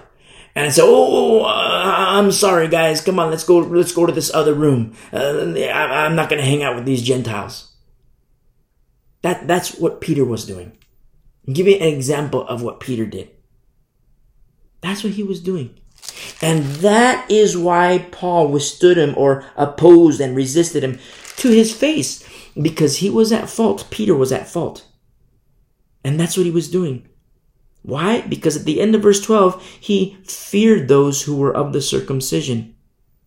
Imagine those, those five Jews walk in the room and they look at you, they see, okay, here's five Gentiles. They look at me, I'm supposed to be Jew, and they tell me, how dare you sit at that table of Gentiles? You're Jewish. Come on, be with us. How dare you do that? Now remember, in Christ, in Jesus Christ, not in the law, in Jesus Christ, the fulfillment of the law, there is no male, female, slave, free, Jew, Gentile. You see? Instead of me hopping up in that example, instead of me hopping up and saying, "Oh yeah, I'm not gonna hang out with these Gentiles. I'm sorry, guys." And uh, uh, hey, Jews, five Jews, let's go to this other room. Let's have a nice fellowship and let's forget these Gentiles. Instead of that happening, what should have happened is I say, "Hey, five Jews, come on, come sit down. Look, let me introduce you to this guy. Let me introduce you to this guy. Let me introduce you to this guy. Let me introduce you to these kids. Let me introduce you here." That's what should have happened. Because in Christ, not the law, in Christ, the fulfillment of the law, there is no Jew nor Gentile. If it were the other way around, I would have been fearing the Jews. If I hop up and say, "Oh, Jews, I'm sorry, I shouldn't have been hanging out with these Gentiles. They're they're dirty people, you know. I shouldn't be hanging out with these dirty people. And according to the law, they're they're they're not full blooded Jews, and I'm not going to hang out with these people." You see, no, no big deal. You know, you, you might look at that and be like, well, it's no big deal. No, it's a huge deal. It's a very, very huge deal. Fearing those who are of the circumcision. Very interesting what fear, what fear does. We see what fear does in the Old Testament. I mean, we studied Numbers. I mean, the little refresher course that Moses gives, we've stu- we, we know what fear does. Remember, 11 days became 40 years as a result of fear. See?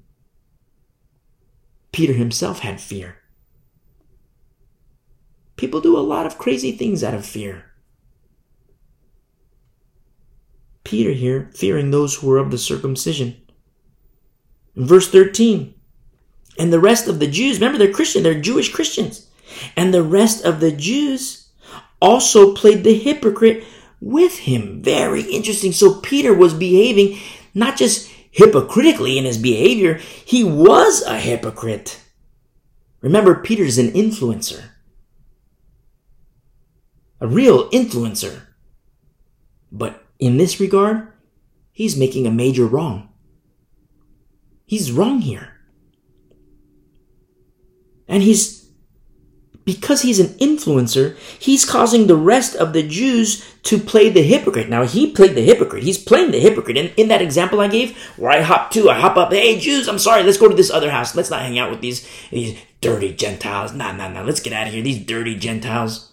I'm not going to hang out here. We're not going to laugh. I know you heard us laughing, but that wasn't me. That was them. And you know, let's go to this other house. These dirty Gentiles can stay over here. I'm playing the hypocrite. I would be the hypocrite. Instead, I should say, hey, Jews, come on. Look, look at this guy. He's a great guy. You're going to love him. Look at this gal. She's a great gal. You're going to love her. And look at this. You're going to, eh, eh, the introduction is made. And look, you're Jew, they're Gentile. And so what? In Christ, there's no Jew, Gentile. We're all one in Christ because we're not in the law. We're abiding in the fulfillment of the law. In the law, absolutely I could hop up and say, if I were in the law, absolutely hop up and say, nope, we're not going to hang out with these Gentiles. You see? Yeah, but they believe in God. Okay, they're grafted in, but we're going to do our own thing because we're like, you know, the full blooded Jew, you know? Uh, so yeah, there's Gentiles and they're, they're grafted in, but no, we're, we're full blooded. So we're going to go do our own thing. That's the law. That's the law the law of Moses, who was a servant in the master's house. But are we of the law? Are we of the law? The hypocrisy of Peter. He played the hypocrite. And because he was an influencer, the Jews played the hypocrite. And then, so that in verse 13, so that even Barnabas, the son of encouragement, was carried away with their hypocrisy or seduced with their hypocrisy. So that example I gave, that example I gave where I hopped to, oh, let's not, let's not hang out with these Gentiles. Let's go to this other house where it's just Jews. So all the Jews who are Christians, they're believers. Except nobody has the understanding to say, wait a second. That's not right. Nobody has that understanding to say, nobody of the Gentiles sitting down at the table, nobody has that understanding to say, hey, that's not right. Peter, you're in the wrong. So the five Jews that walk in the door, they say, okay, come on, let's go to that other house. Barnabas, he gets up. Okay, come on, let's go to that other house. Nobody has that level of understanding to say, wait a second. You are behaving in the law. Nobody has that understanding except for one.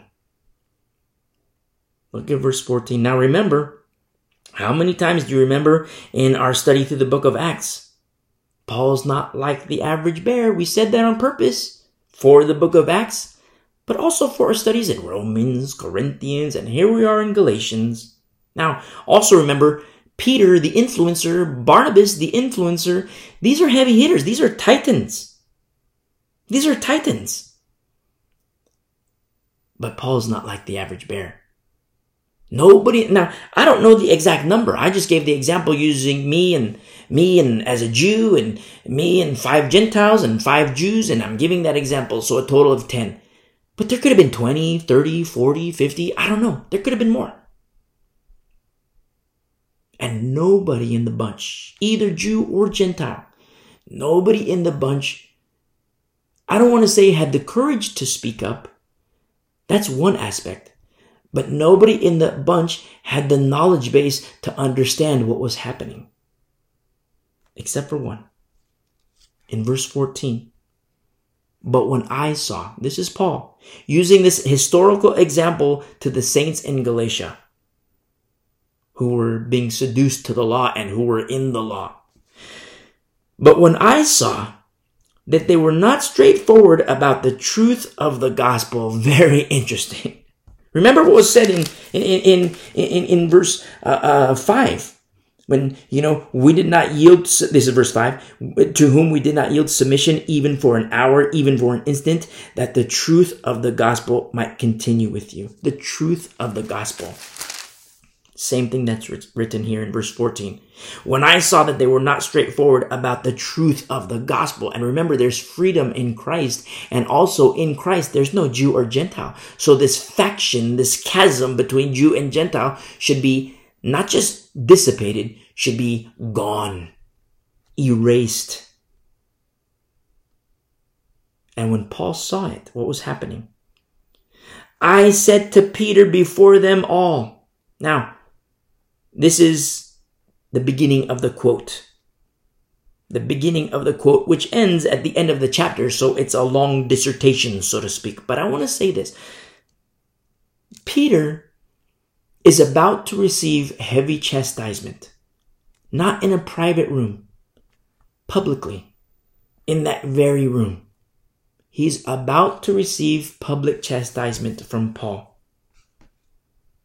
And what's so beautiful is that you see a picture of Peter's humility. Peter's humility. Turn with me really quick to 2 Peter chapter 3. 2 Peter chapter 3. And in 2 Peter chapter 3 verse 14 we see this. Peter exhorting the saints. He says, "Therefore, beloved, Looking forward to these things, be diligent to be found by him in peace, without spot and blameless.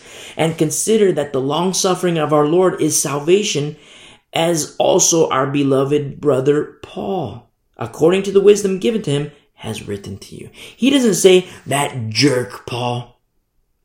He doesn't say, oh, that meanie. He doesn't say, oh, look how mean spirited he is. Oh, look, he chastised me publicly. He did this publicly. He should have taken me to a private room and said this, and he might have been in the wrong, but he should have taken me to a private room. But no, he wanted to be a jerk. He was so mean. He was crazy. He lost his mind. All these things. You don't see that.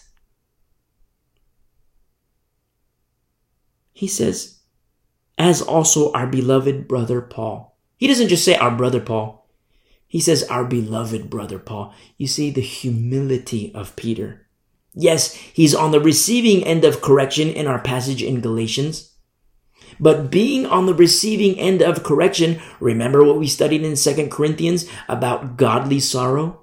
What godly sorrow produces? Repentance. It leads to repentance.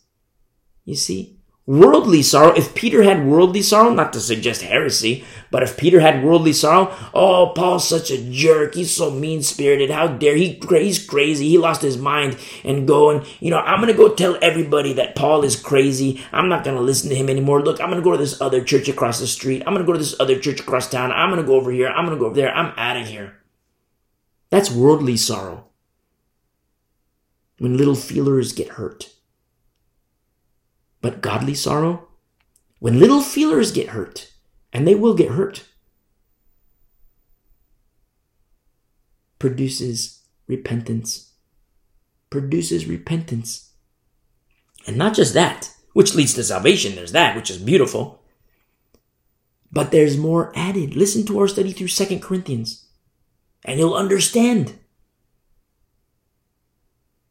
Verse 15, as also our beloved brother Paul, according to the wisdom, wisdom given to him, has written you, as also in all his epistles. Some of which we studied already. Romans, 1 Corinthians, 2 Corinthians, Galatians, we're in it right now. Speaking in them of all these things in which are some things hard to understand. Yes, it's they're hard to understand, but Peter is saying, hey, listen to Paul. Not just he knows his stuff, but the Lord is using Paul as a vessel to teach and to train. But then he pinpoints these other people. He says, which untaught and unstable people twist to their own destruction as they do the rest of scriptures. Peter is saying, don't follow these guys. The untaught, the unstable, don't follow them. The untaught, remember, ignorant ignorant, the stupid, unstable. Don't follow them. The yellow pins, don't follow the yellow pins. Follow the red pins. You see? Untaught and unstable people, they twist to their own destruction. So if they're twisting scripture to their own destruction, why would you follow them?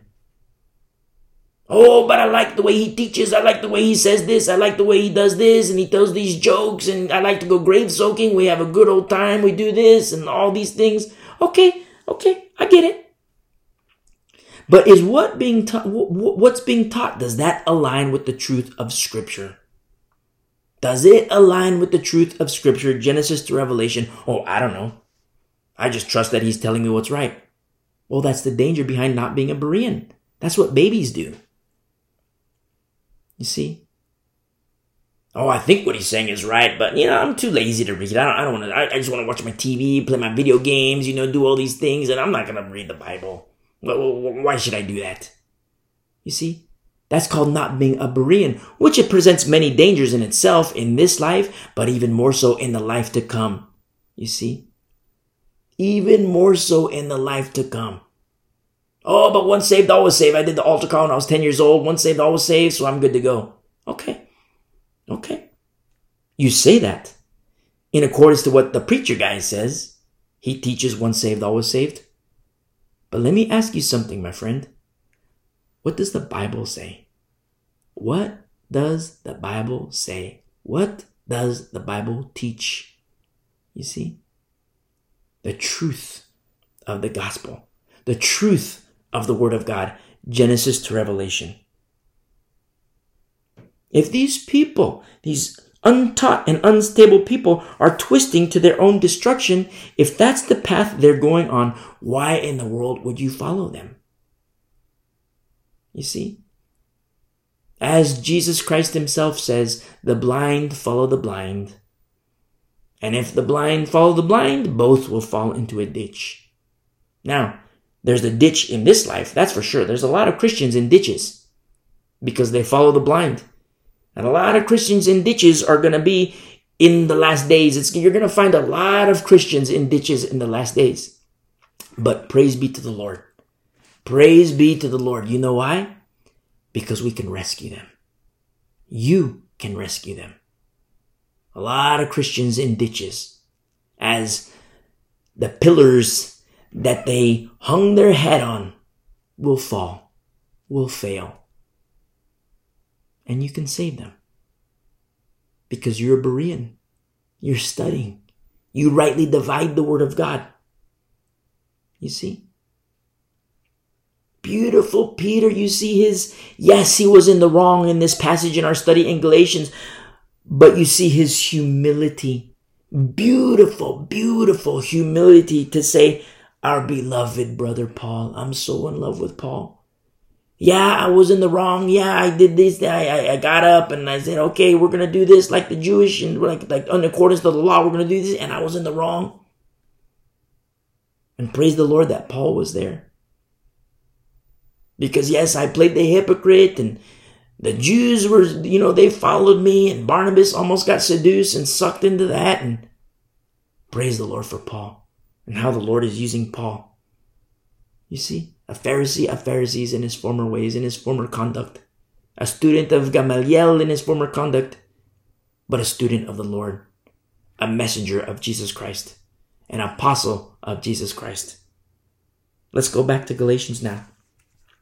So we did this little side study on the humility of Peter, but here it's hardcore. He's on the receiving end of chastisement publicly publicly. in that example I gave, in that example I gave where, you know, where you're a group of five Gentiles and I'm the, the sixth guy, except I'm a Jew. Five Jews walk in and I hop to and I say, Oh, you know what, what, what, I'm sorry guys. I shouldn't be here with these dirty Gentiles. Let's get out of here. Let's go to this other house.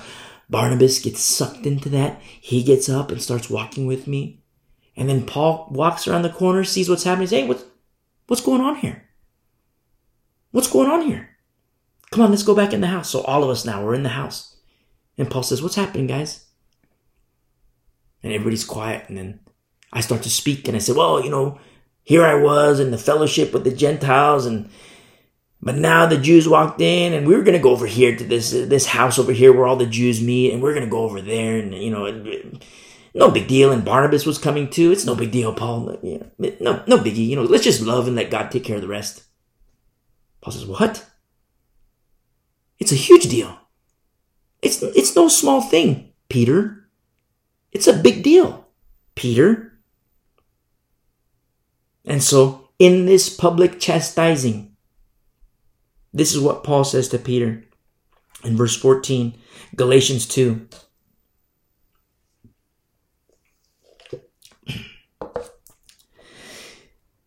If you, being a Jew, live in the manner of Gentiles and not as the Jews, why do you compel Gentiles to live as Jews?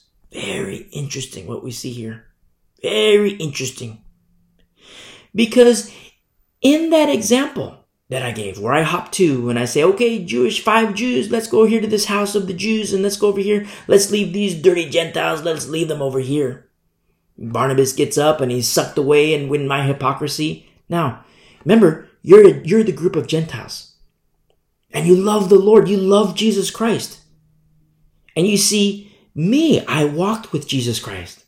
I touched him. I held him and he touched me and he washed my feet.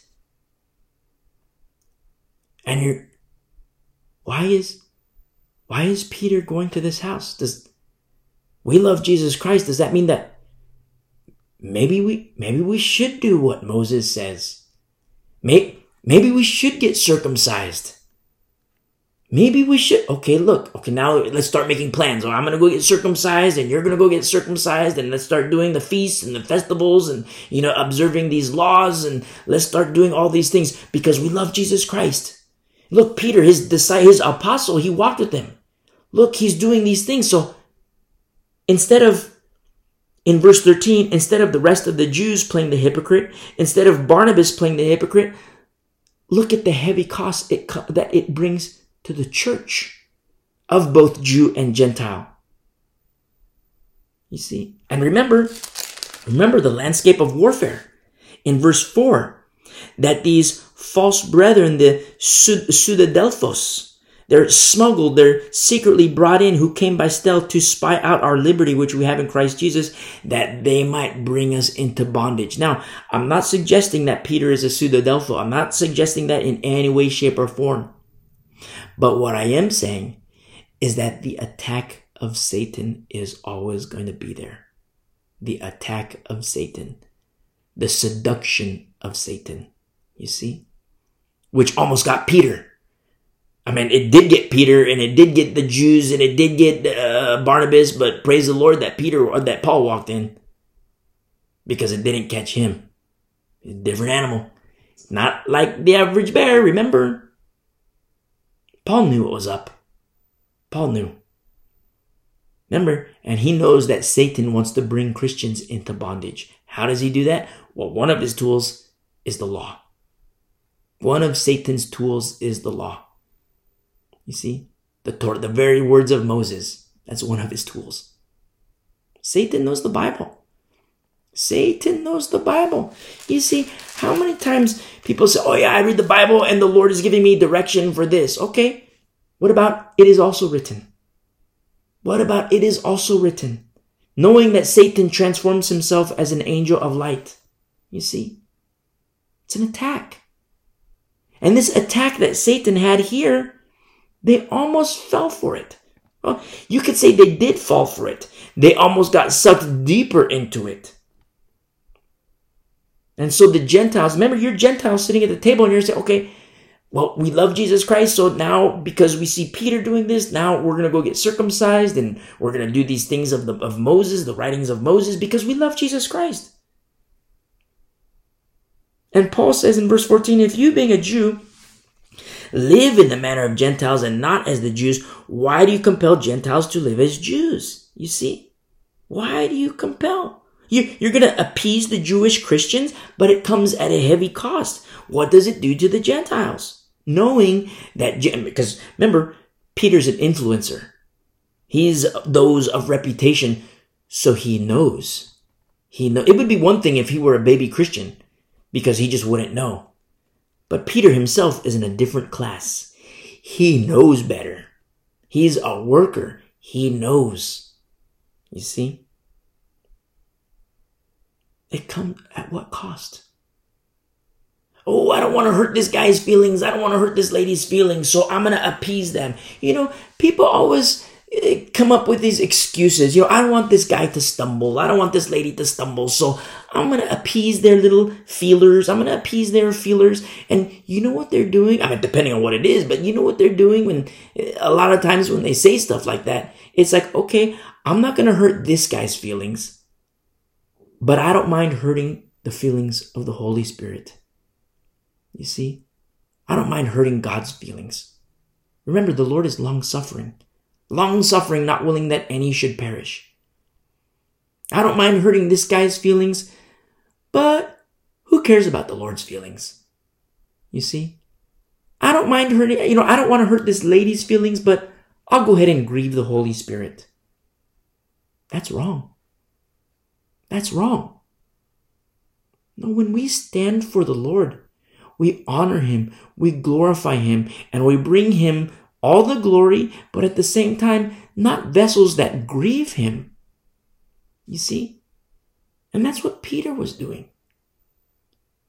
And he's receiving public chastisement.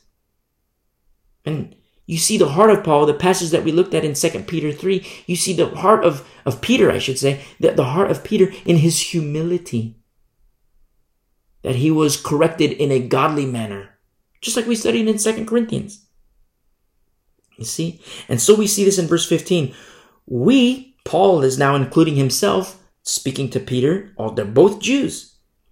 We who are Jews by nature, see, they were born into it. They, they weren't Gentiles and grafted in and doing the, the feasts, the festivals, and doing the things of Moses. No, they were born into it we who are Jews by nature and not sinners of the Gentiles. You see, now remember, it's not to say that, you know, Jews are, you know, automatically saints and Gentiles are, you know, sinners. Uh, both Jew and Gentile, the law, in the law, uh, is the knowledge of sin. But Gentiles, not having the law, they don't understand this as the Jews do, especially Peter because he knows better, especially Paul because he knows better too. And that's what he's saying here to Peter.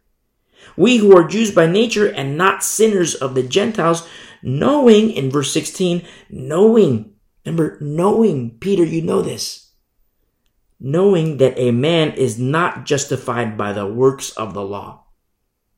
A man is not justified by the works of the law. I'll say it a third time.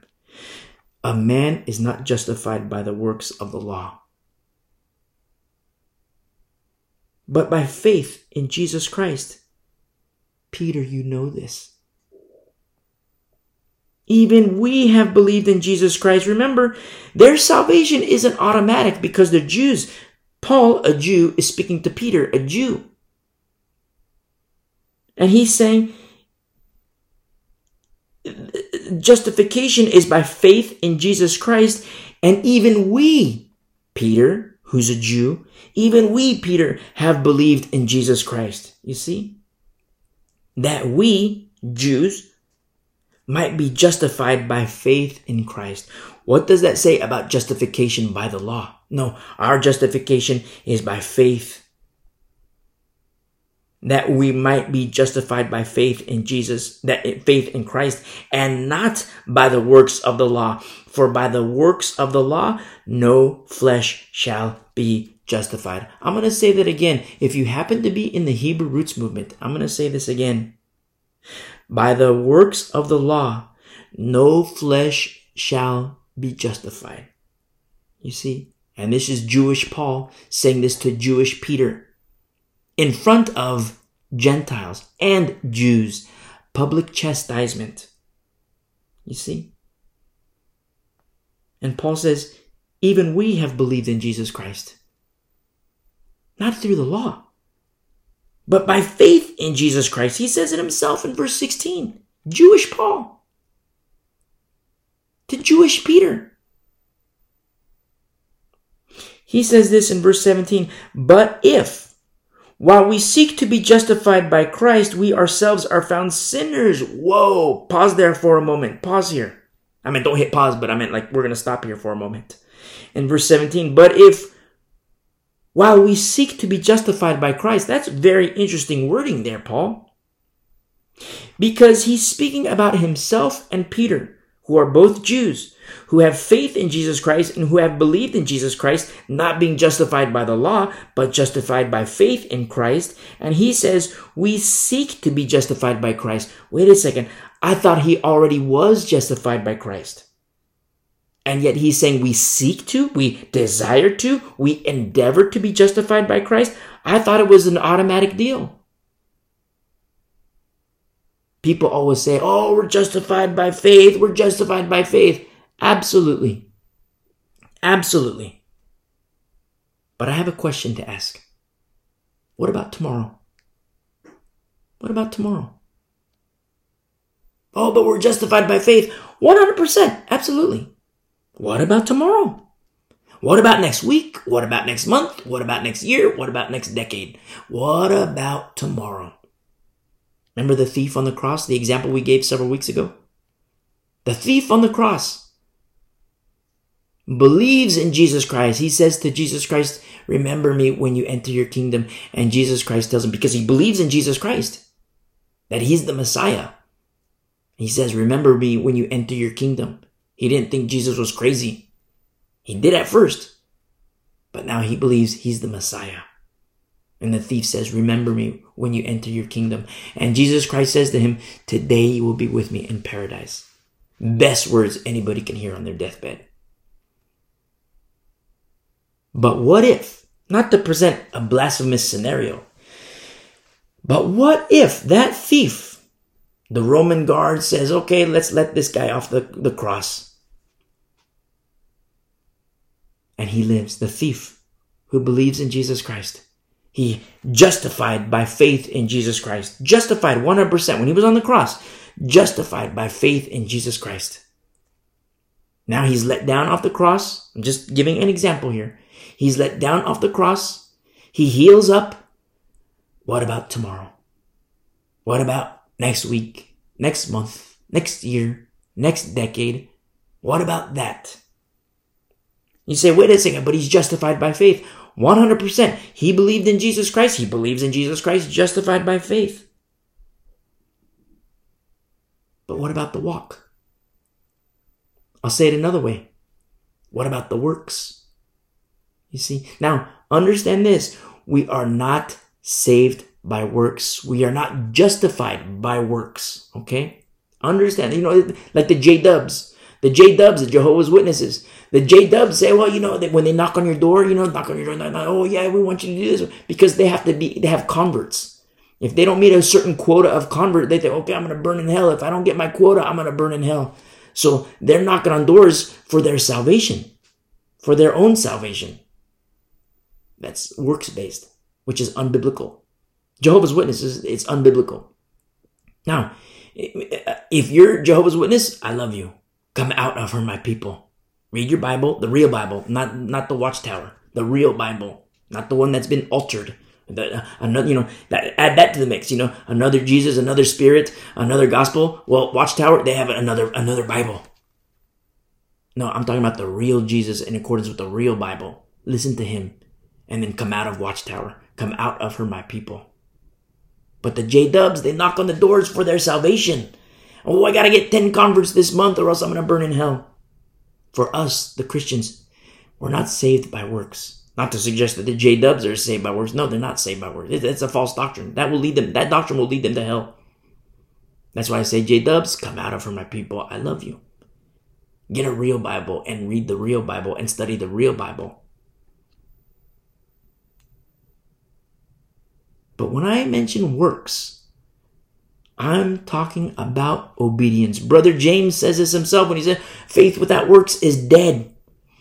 Faith absent works is dead. Now, when he speaks about works, he speaks of Abraham and Isaac. And when you read the passage in Genesis about Abraham and Isaac, you know what you see? 100% complete and total obedience to the word of the Lord. That's what you see. Faith without works. What I like to say, faith without walks. Faith without walk is dead. Faith without works is dead. I don't want my faith to be dead. I don't want your faith to be dead. What does that say to us? we have to obey the Lord. We have to walk with the Lord. You see? Faith without works, you know, not to be hearers only, but to be doers of the word. To apply the word in our lives. You in your life, me in my life. To apply the word in our lives. Otherwise, even the demons believe. Oh, I believe in Jesus Christ. I believe in Jesus Christ. Yeah, I love him. Come on, let's go, let's go do some crack. The finest meth from Chiapas, Mexico.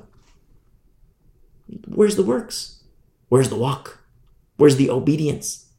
Oh, I believe in Jesus Christ. I believe, come on, let's go to the strip club. Where's obedience? You believe, but even the demons believe. Oh, I believe, but you know, let's go get let's go get drunk. Come on, I got you know a, nice whiskey bottle. Come on. Yeah, you believe. Where's the obedience? What about tomorrow? What about next week? What about next month? You see?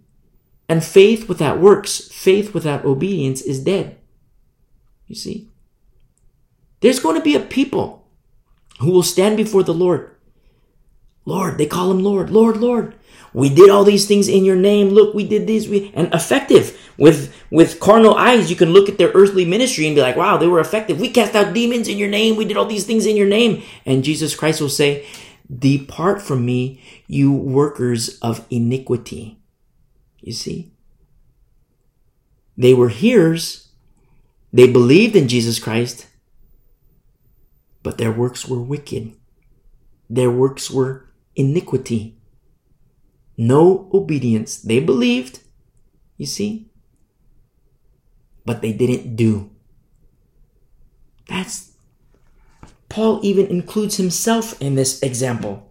He eat like the, the thief on the cross. He comes down, mean, in this example, you know, he comes down off this cross. Now he has to obey. Yes, he's justified by faith. But now he has to obey. You know, next month, next year. Now he has to obey. And faith without works is dead. Faith without obedience is dead. You see? Paul says this of himself and of Jewish Paul and Jewish Peter who believe in Jesus Christ, who are justified, who are justified uh, by faith in Jesus Christ. And he says in verse 17, But if while we seek, while we endeavor, while we desire to be justified by Christ, well, wait a second, I thought they were already justified. Yes, they were justified when they believed. But even they have their tomorrows. Even Paul seeks to be justified. I thought he was already justified. Yes, he was already justified when he believed. But now, what about today? He has to obey. What about tomorrow? He has to obey. What about next week? He has to obey. Next month, next year, he has to obey. Otherwise, faith without works is dead. Faith without obedience is dead. Speaking to Peter, he says, while we, if, while we seek to be justified by Christ, we ourselves are found sinners, Paul and Peter. Remember, Paul is speaking publicly in Peter's chastisement. Is Christ therefore a minister of sin? Question mark. Certainly not. Exclamation point. Whoa. That's hardcore. Are we ministers of sin? Is, is Christ therefore a minister of sin? Now, absolutely not. Absolutely not. But let me ask you a question. Of whom are you a vessel? Because if, my beautiful friend, if you are abiding in Christ, if you are abiding in Christ and He in you, you are now a vessel of Christ. And if you're a vessel of Christ, what are the things in which you partake? What are those things of which and in which you partake? Remember, you're abiding in Christ and Christ in you. Now you're a vessel of Christ. What are those things that you're partaking in? The sex, the pornography, the alcohol, the meth, the Ouija boards, the occult. This brings up serious questions. And I say this not to hurt you. I know the eventuality of ramifications are very concerning. to say the least. But that's what Paul is saying to Peter, who is not playing the hypocrite, is the hypocrite. While we seek in verse 17, if while we seek to be justified by Christ, we ourselves are found sinners, is Christ therefore a minister of sin? Certainly not. He's saying, Peter, what in the world are you doing? What in the world are you doing? And Paul, using himself as the example, for if I build again the things which I destroyed, I make myself a transgressor. I condemn myself. You see, it's self-inflicted. Old Testament, New Testament, it's always self-inflicted. The Lord is reactionary. If I build again. You see?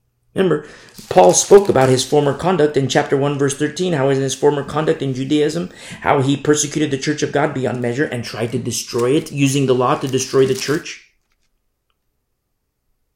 What if Paul all of a sudden says, he comes around the corner and instead of saying, Hey, what's going on here? Everybody, let's go back in the house. What's going on here? Instead of doing that, he says, Okay, let's go to this Jewish house. Come on, I'm a Jew too. Come on, let's all the Jews go over here and you Gentiles. Well, you know, uh, you want to get circumcised? We love the Lord and, you know, we're of the Lord. You know, we walk with the Lord. Peter walked with the Lord and, you know, I didn't confer with flesh and blood immediately, but we're going to go to this Jewish house over here. What would you do in that table? You love Jesus Christ, but you don't know too much about him. You know that you love him. You know he's the Messiah. You know he's the Son of God, and you love him. You fear the Lord.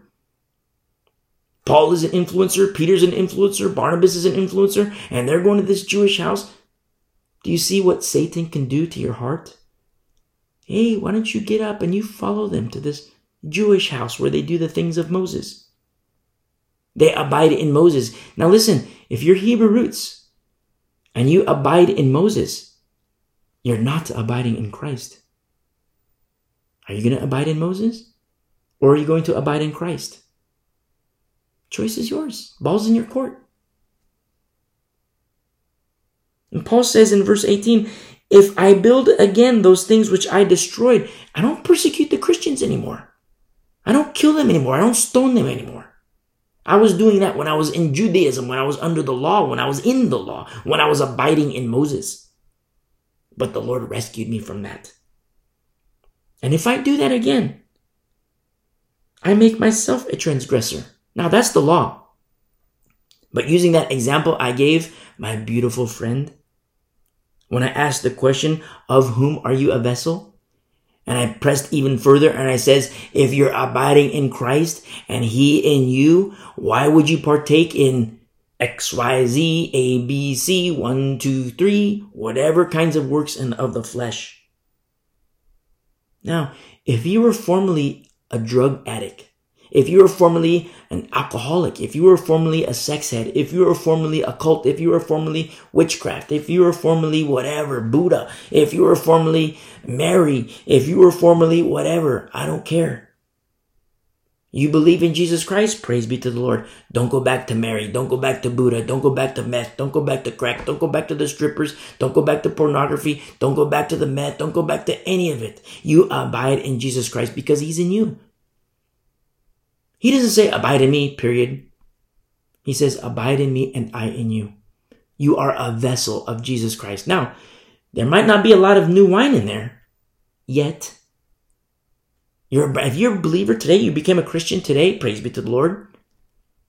And if you're listening and you're not a believer, this is going to be the weirdest gospel message you've probably ever heard. But if you're not a believer, cut it out. that's, that's my gospel message. if you're not a believer, cut it out. Be unbelieving no more. And you believe in Jesus Christ because God loves you. God loves you. He did not send his son into the world to condemn the world, but that the world through Jesus might be saved. You see? That the world through Jesus might be saved. He loves you. I like to say to people, get in the ark, capital A, get in the ark, which is to abide in Christ. You see? And if that's you, you hit pause and you listen to the message, how to commit your life to Jesus Christ. You commit your life to Jesus Christ, boom, you're born again. People always get on my case. Oh, that's easy believism. You teach easy believism. Absolutely. The Bible does.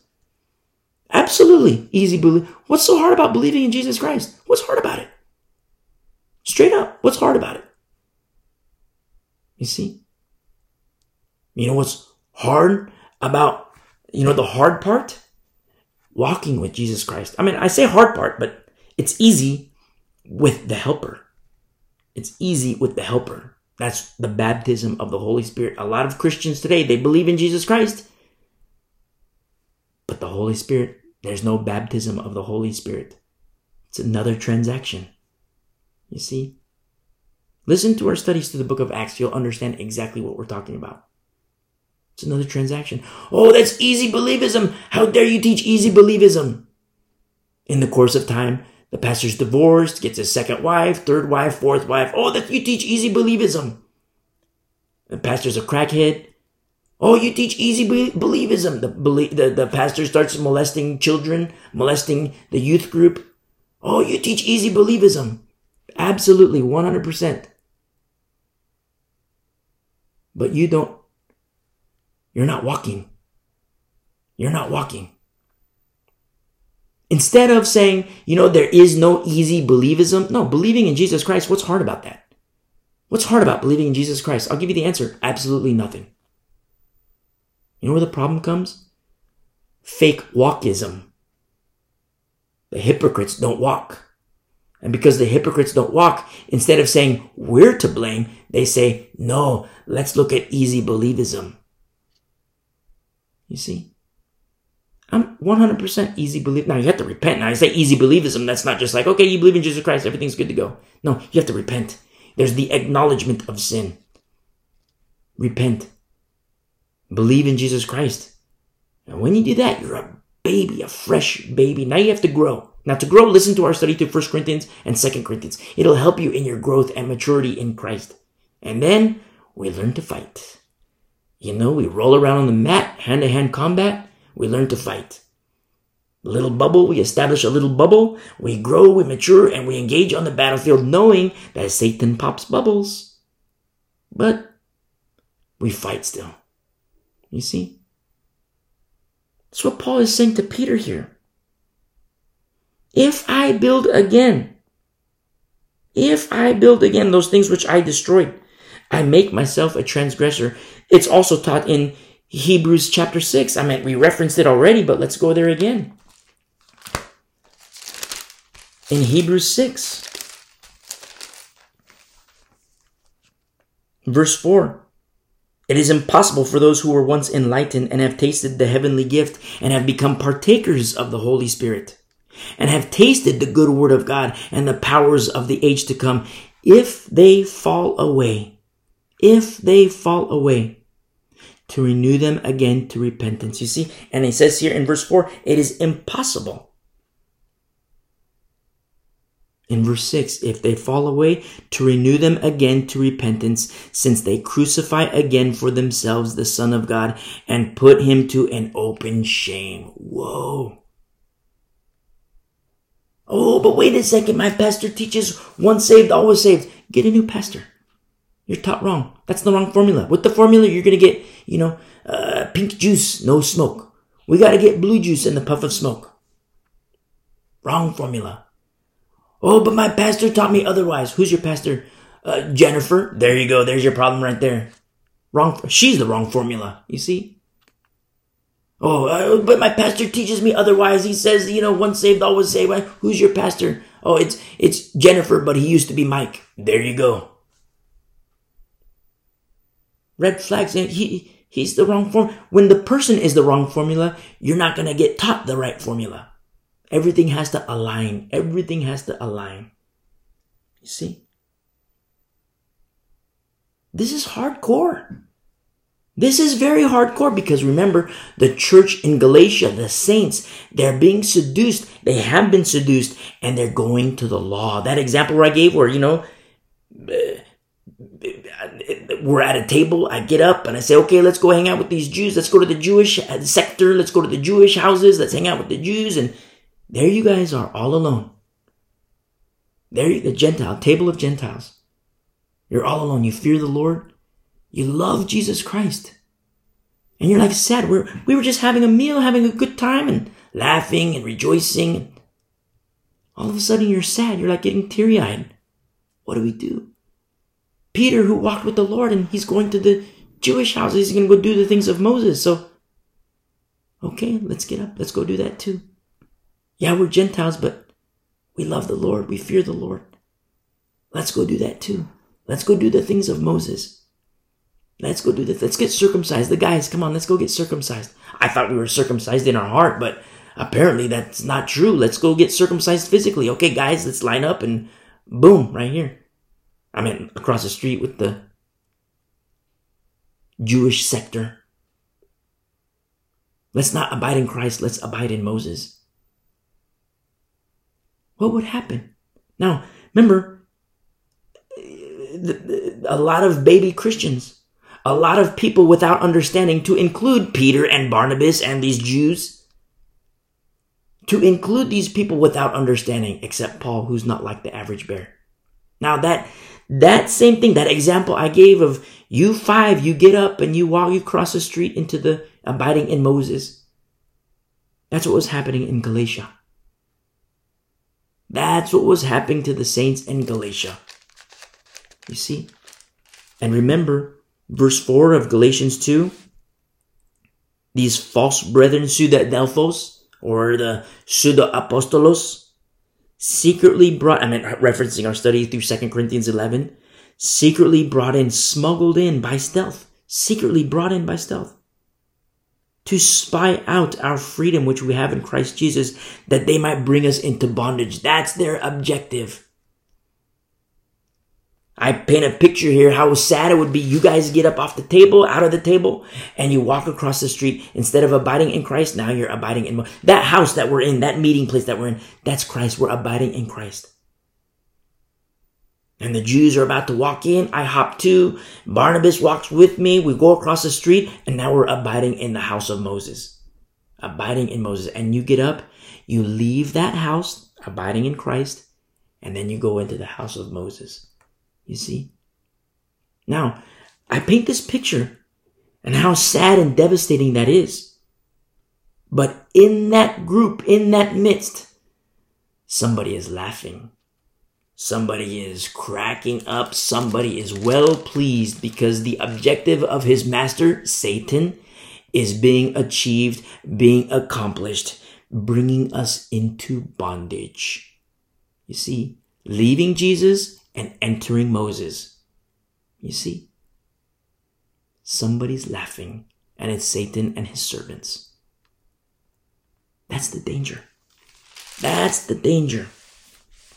And everybody got sucked into it. Peter, the Jews, Barnabas, they was carried away with their hypocrisy in verse 13 or seduced with their hypocrisy. And Paul in his public chastisement of Peter is telling him for in verse 18 for if i build again those things which i destroyed i make myself a transgressor. I condemn myself for i through the law died to the law that i might live to god. Remember jewish paul is saying this to jewish peter. In that example i gave we're all at a table. The jews come to the door. We're about to walk out. Paul walks around the corner says everybody back in and then Paul starts to publicly chastise me. And he points across the street. He looks out the window, points across the street, and says, That house over there, that house is Moses. And you know what? I, using the teachings of Moses, died to that house. That house, I'm not of that house. That house, I died to that house. That I might stay in this house that we're all in, Jew and Gentile, and live to God. Instead of Peter, instead of you taking these people out of this house and going to the house of Moses, no, Peter, you're in the wrong. Everybody should stay here and abide in this house. Jew and Gentile, everybody should abide in this house. And that house is Christ. That house looking out the window, pointing at the house across the street, the house of Moses, Paul says, I'm dead to that. And the teachings that I got when I was in there, that's how I know because the law pointed across the street It was, it, it was the opposite. When I was in the house of Moses, it was the law that pointed out that window and says, go to that house, abide in Christ, using the law. And Peter, you're doing the opposite. You want to take people there, and we're supposed to stay here in Christ. You see? In verse 20, I have been crucified with Christ. It is no longer I who live. It is no longer I who live, he says but Christ lives in me. How many times do you remember in our study in Corinthians, a little bit in Romans, but we would reference this passage, Galatians chapter 2, verse 20. Everybody has this on their you see bumper stickers, you see magnets, you see the posters, you see keychains. Everybody has this saying, I have been crucified with Christ. It is no longer I who live, but Christ lives in me. And I don't say that in a mocking sense. But everybody loves this verse, and I love it too. But in order for this verse to apply to anybody, Paul is saying this. It's Paul saying that, that it applies to himself in this public chastisement to Peter, saying that that house across the street, I'm dead to that house, which is Moses. In order for any of us to have this verse apply in our lives, we have to be dead. You see? We have to reckon the old man dead, the old woman dead. We have to carry our cross, the instrument of, uh, of, of uh, instrument of death. We have to carry that. And remember, even Jesus Christ had help carrying his cross. Because sometimes you see, Oh, I love this pastor, I love this poster so much. You know, I see this say, look, it says, I am crucified with Christ. It is no longer I who live, but Christ lives in me. Look at this keychain. Look at my bumper sticker. Look at this magnet I have on the fridge. Look how awesome it is. It's like, okay, yes, absolutely. It's a beautiful verse. I love it. But what's up with the crack? What's up with the sex? What's up with the pornography? Why is it that you have a wife and like three on the side? Why is it that the occult? What's up with the pornography? What's up with the Buddha? What's up with the Mary? What's up with all these things? I don't see crucifixion, my friend. Because if you're going to say this, if you're going to, if you want this verse to apply in your life, Paul is saying it because he's Paul. Not to say that, you know, this is for Paul and Paul alone, and not to deify Paul. Remember, Paul says, I'm trash. Paul says, I'm the scum of the earth listen to our study through First Corinthians, you'll understand. Not to deify Paul, but Christ in Paul.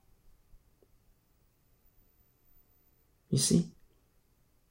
And in this public chastisement, Jewish Paul is saying to Jewish Peter, I have been crucified with Christ. It is no longer I who live, but Christ lives in me. Now, Put yourself in Peter's shoes for a moment, his sandals. When Paul is saying, I have been crucified with Christ, when Peter was there, Peter denied him three, not once, not twice, three times Peter denied him. And to hear Paul say, I have been crucified with Christ. Talk about hitting home. And to hear Paul say, It is no longer I who live, but Christ lives in me. Remember, you're in Peter's sandals. To hear Paul say this, knowing that you denied Jesus three times.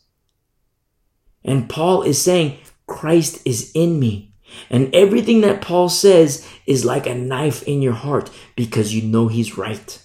Because you walked with Jesus and he taught and you know everything that Paul is saying is accurate. And in your own past, you denied Jesus Christ three times after he washed your feet. Sandals, open toe, dirty feet, dirty toenails, and the hands of Jesus Christ, which were not yet scarred, not yet wounded, held his feet in your hand, held your feet in his hands. And he washed in between the toes, the dirty nails. His hands cleansed you, cleansed your feet. And you hear this vessel, Paul. I'm crucified with him. The one who washed your feet, I'm crucified with him. The one who you denied, I'm crucified with him. The one who washed your feet, I'm dead, Peter. I'm dead. I'm, I'm, I'm, I'm standing up. Paul is dead. But Christ is alive in me. And Peter, from your perspective, remember you're Peter, you're in Peter's sandals. You denied the Lord not once, not twice, not three times. And here, by your own behavior, you're denying Jesus Christ again. Whew. You see? But how beautiful is it to see and know what godly sorrow produces? Remember, there's worldly sorrow. Worldly sorrow would be like, okay, I'm out of here, Paul. I'm out of here. I'm done. You know, you're so mean. You're too mean. You look, you should have done this in private. Look, all these people are watching. You got the Jewish people over here, the Gentiles over here. Everybody's watching. And you're saying this publicly. You're not even whispering. Everybody can hear this. I'm so out of here. Look, I'm going to go to this other church across the street. So what if they go grave soaking? No big deal. So what if they teach you can take the mark of the beast, still be saved? So what if they teach one saved, always saved? No big deal. So what if they teach replacement theology? No biggie. I'm gonna go over here. You're so you're too mean for me. That's worldly sorrow. Godly sorrow. And Peter knew knowledge, a gift of the Holy Spirit. Oh my goodness, Paul is right. What have I done? What have I done? I remember I denied Jesus Christ and here I am doing it again. You see? This is powerful. And Paul is using this history, not just a lesson, but this historical account of something that happened to the saints in Galatia to rock their world and say, hey, don't you dare go to the house of Moses in the house of Moses is death. Don't you dare go to the house of Moses. And if you have, get out. Come out of her, my people. Get out of that house and come to this house. Get in this house. This is Christ. You abide here. Worker to worker. Paul is saying this to Peter in his public chastisement openly. It is no longer I who live in verse 20, but Christ lives in me, and the life which I live now live in the flesh, I live by faith. By faith in the Son of God who loved me and gave himself for me. Whoa. Whoa. A lot of times you see you go to Christian homes. You have little fellowships and everything's fine. And oh, look at this little verse. Oh, I have been crucified with Christ. It is no longer I who live and it's absolutely beautiful. It's a beautiful verse. And if you want to proclaim this verse in your life, be ye crucified. Carry your cross. Reckon the old man dead. Reckon the old woman dead. You do those things. And this verse will not only apply to your life, this verse will thrive in your life. But I'll also say this never, ever, ever forget verse 17 and 18. Never.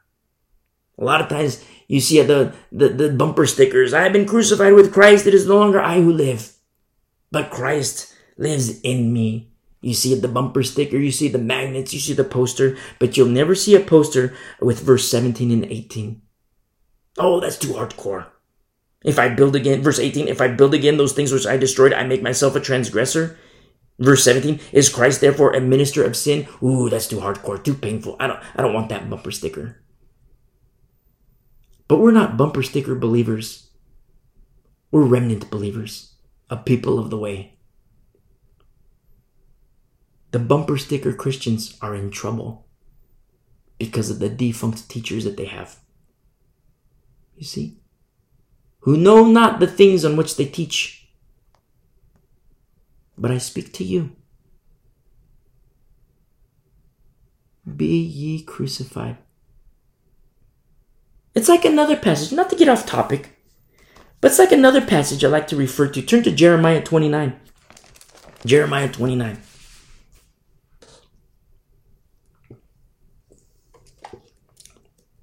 Jeremiah 29, verse 11. No disrespect to the Lord, but this is another bumper sticker. Verse 11. For I know the thoughts that I think toward you, says the Lord, thoughts of peace and not of evil, to give you a future and a hope. It's a lovely, lovely verse. It's beautiful. I love this verse so much. But it's another bumper sticker. It's another poster. It's another magnet on the fridge. But let's look at verse 10. For thus says the Lord, after 70 years are completed at Babylon, at Babylon, not Jerusalem. After 70 years are completed at Babylon, I will visit you and perform my good word toward you. Whoa, but wait a second. I want your word now, Lord. I want it now, Lord, not 70 years. Imagine if you're 20 years old today. You're 20 years old today. And the Lord tells you, I'm going to visit you and I will perform my good word toward you when you're 90. You see? Will, will you still walk with him? You're 20 years old right now. Say you're 15 years old right now. I'm terrible at math. We'll go back to 20. Say you're 20 years old right now. And you're praying to the Lord. And he tells you, I'm going to visit you and I will perform my good word toward you. Not in Jerusalem, in Babylon, after 70 years, when you're 90, when you're old, when you can barely walk, when you can barely get up. In that 70 year gap, will you be obedient? Will you stay obedient to him? Or will you say, well, you know, I can't wait that long. I want this now, Lord. I want your word to be accomplished in my life right here, right now. So because you're going to tarry, because you're going to wait for 90 or 70 years until I'm 90 years old, no, no thanks. I'm going to go back to crack. I'm going to go party in Babylon. I'm going to go back and do my meth, my gambling, go to the strippers, do my pornography, go back to Mary, to Buddha, to Krishna, do all these things, read the Hindu Vedas Thanks, but no thanks, Lord. You see? 70 years. Not seven, 70. Seven zero. At the end of verse 10, and cause you to return to this place. And then all of a sudden we see verse 11. For I know the thoughts that I think toward you, says the Lord, thoughts of peace. Now, in a, mo- not in a mocking sense, but I meant like, think what would the natural man, not the spiritual man, what would the natural man or the natural woman think in their mind? If the Lord were to say to you, I'm to visit you and perform my good word toward you after 70 years when you're 20 today, when you're 90, I'm to do, I'm to come visit you. You're to be in Babylon. You're not to be in Jerusalem, but I'm to do these things. And then the Lord says, I know the thoughts that I think toward you, says the Lord, thoughts of peace. Now, who would laugh in their heart of hearts, in their mind of minds? Who would laugh? Like, what? What about when I'm 30, Lord? You're telling me that I have to wait 70 years, and you're also telling me that this is a thought of peace? What about when I'm 40? What about when I'm 50? What about when I'm 60? What about when I'm 70 or 80, 85? You still won't visit and perform your good work toward me? And you're telling me this is a thought of peace? Now, I say that in a, uh, I don't want to come off as mocking and brash, but carnally speaking, that's what would happen among the carnal. Who would be found in obedience to the Lord? At age 20, yes, that's easy. That's a piece of cake because everything's fresh. But at age 30, at age 40, when you're desperate for visitation from the Lord and for his good word to be performed inside of you and to you? What about when you're 50, 60, 70? But yet to understand that these thoughts of peace and not of evil, and remember, this is in Babylon now. I'm going to visit you in Babylon, not in Jerusalem, in Babylon. And yes, thoughts of peace and not of evil to give you a future and a hope. I wonder how many people would laugh at that. Wow, hope in Babylon? You know, in my 2090 example, at age 30, future and a hope at age 30 when I want this now, Lord. I want your good word now, Lord. What about at age 40? Still in Babylon. At age 50, still in Babylon. 60, Babylon. 70, Babylon. 80, Babylon. 89, Babylon. 90, Babylon. You see?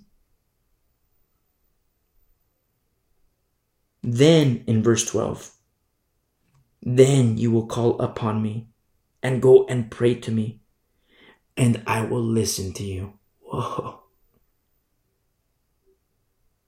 intimacy restored. It's very interesting what the Lord refers to as peace and not evil to give you future and hope.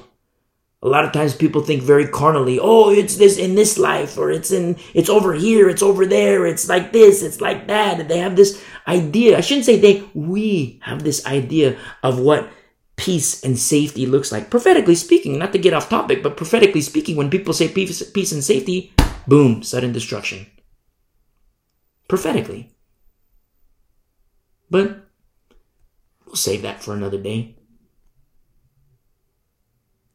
Very interesting what the Lord considers his peace and not of evil to give you a future and a hope.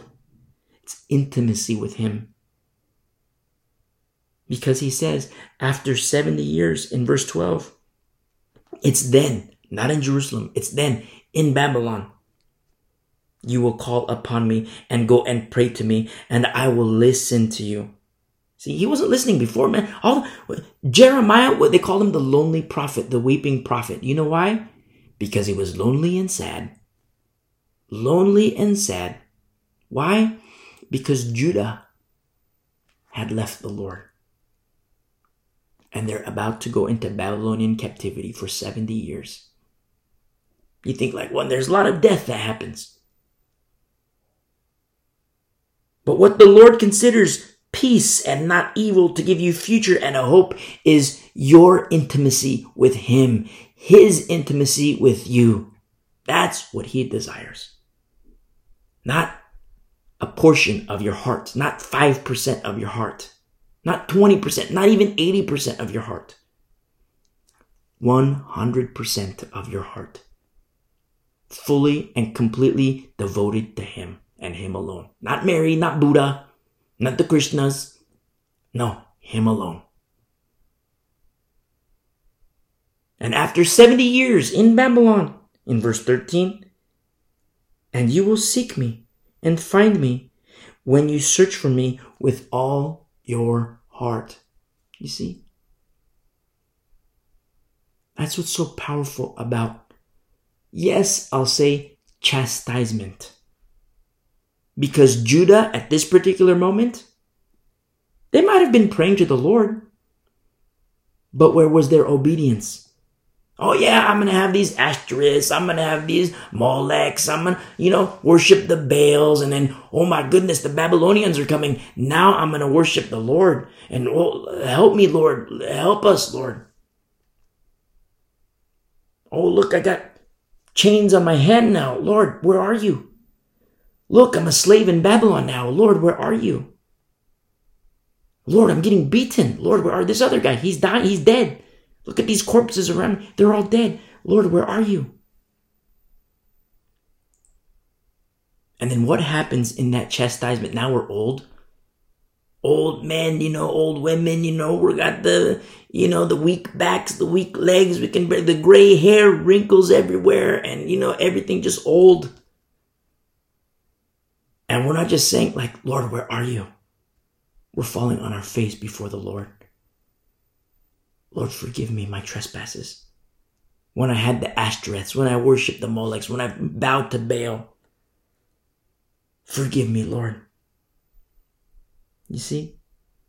And we search and we seek the Lord with all our hearts and boom, we're old people, wrinkly, white hair, everything. We're on our faces before the Lord. It takes us an hour to get on our face because we're old and we're, we work, we move all slowly. And then in verse 10, boom, I will visit you and perform my good word toward you and cause you to return to this place. You see? Perspective. But yet, what do we see today in the bumper sticker church? We see, for I know the thoughts that I think toward you, says the Lord, thoughts of peace and not of evil, to give you future, to give you a future and a hope. And we think very carnally. Oh, this is such a beautiful verse. Absolutely, it's a beautiful verse, but let's let's look at it in context of what's happening to Judah. You see? The Lord must be the Lord. The Lord is the Lord, but he must be the Lord of your life and my life meaning 100% of my heart, 100% of your heart, and nobody else. Nobody else, you and him. You see? And if you don't have that, find a pattern that does. Find a pattern that does because they will teach you and pour into you and train you. And follow him as he follows Christ. You see? Just like Paul. Follow me as I follow Christ. Oh, Paul, that's that's pretty boastful of you. Follow you as you follow Christ? That's pretty boastful, Paul. But look at Paul. He's he's dead. He's dead, crucified. Let's go back to Galatians. I'll read Galatians 20 again. Paul saying this. This is Paul. I have been crucified with Christ. It is no longer I who live. He's dead. He's dead. Remember, that when you carry your cross, that's an instrument of death. You don't, you're not carrying your cross because it's, you know, you're lifting weights and you want to carry something heavy. You're not carrying a cross made of balsa wood because it's light. You're not carrying a fancy cross with all the, you know, little designs in it because you want to take selfies and see how, people to see how awesome you are. You're carrying your cross so that your hands and feet can be pierced into it so that you can die. You're carrying your cross so that you can die. That's Paul, a pattern. I have been crucified with Christ. It is no longer I who live, but Christ lives in me. And the life which I now live in the flesh, I live by faith in the Son of God who loved me and gave himself for me. Never Never let verse 20 be a mere bumper sticker, be a mere magnet. But let it be etched in your heart as you carry your cross, as you reckon the old man dead, the old woman dead, and never forget verse 17 and 18 as well. In closing, Paul says this, still in his public chastisement of Peter. He says, I do not set aside the grace of God. The setting aside is to disesteem, neutralize, violate, and reject. He says, I do not set aside the grace of God. It's like saying to Peter, Peter, this is what you're doing. This is what you're doing, Peter. You want to cross the street into the house of Moses? You're rejecting the grace of God. This is what you're doing. You see? And notice how Satan entered so quietly. So quietly. Remember verse uh, 13. In, in the end of verse 12, it was stoked by the fear of Peter, fearing those who were of the circumcision. And then in verse 13, the rest of the Jews also played the hypocrite with him, so that even Barnabas was carried away with their hypocrisy or seduced. Notice how Satan came in so quietly skillfully, stealthily, secretly. You see? That's Lucifer. That's Lucifer. And he was almost successful among titans, among Peter, among Barnabas. You see? And these, in verse 12, certain men came from, before certain men came from James. And these Jews were also played the hypocrite.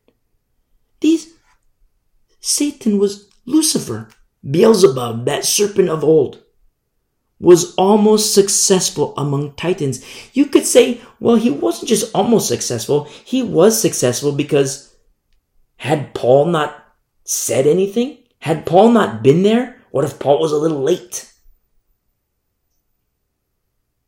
They were already. Peter was already playing the hypocrite. The Jews were already playing the hypocrite.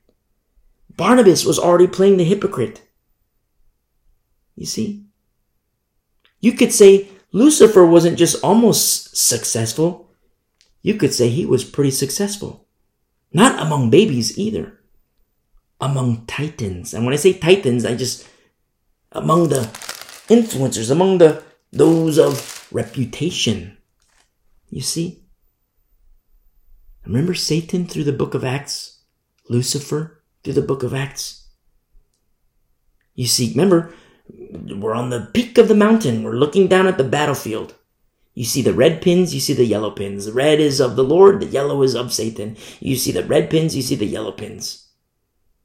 You see? And you see moving, you see traversing, you see red becoming yellow, you see yellow becoming red, you see death, you see destruction, you see stoning, you see burning, you see the home invasion, you see bubbles being opening here, bubbles opening there, bubbles popping over here, bubbles popping over there, more bubbles being blown up over here, bubbles growing over here. It's war. And you see the Lord is at work, absolutely. But Satan is also at work. And he can be successful. He is successful. But I say he can be successful because I speak to the remnant. I'm not called to teach the dead. I'm called to teach the living. You see? And we fight. In closing, Paul, still no end quote here. The end quote is coming. This is, remember, the open quote started in verse 14. If you being a Jew, that's the first statement. This is a long dissertation of public chastisement. Peter's chastisement. Getting people to go into the house of Moses when no, Peter, instead of you hopping up, you should be the one, Peter, to say, Hey, Jewish guys, come on. How was Pete, how was James doing? How was your thing with James? Here, let me introduce you to this guy, this gal, this kid, this boy, this girl. Let me introduce you. Let's continue in our conversation. How, how was your travels over here? Was everything safe? Because remember, in Christ, there's no Jew, no Gentile, no male, no female slave, free, rich, poor, we're all one in Christ. In accordance to the word of God, there's a unity in these last days, which is false. It is of Satan. It is of the harlot, the mother of harlots. It's a false unity, but it's all prophesied. It will come to pass. I don't teach, I'm not called to teach the dead. I teach the living. You see? In closing, Jewish Paul says this to Jewish Peter, brothers in Christ. For if righteousness comes through the law, then Christ died in vain. It was all for nothing, Peter. That's what he's saying. If, if righteousness comes through the law, you see, Righteousness does not come through the law. You see, righteousness does not come in the house of Moses. Moses wrote about another house, that of Christ. Righteousness comes through Christ and through Him alone. He is the way, the truth, and the life. No one comes to the Father but through Him. I'm just the messenger. Now we're going to end our study here, but I want you to understand this landscape of the battlefield because Paul is using this history lesson to tell the Galatian saints, what in the world are you doing in the house of Moses? Get out of that house. It's dangerous. It's poisonous. Get out of that house of Moses. It's the law. You're not supposed to be under the law. You're supposed to be in grace in Jesus Christ, abiding in the fulfillment of the law. I'm going to read verse one, a little bit of verse one of chapter 3. Oh, foolish Galatians! Exclamation point. Oh, foolish Galatians. Whoa. Whoa. Why are they foolish? Remember chapter 1, verse 6? I marvel to the Galatian saints.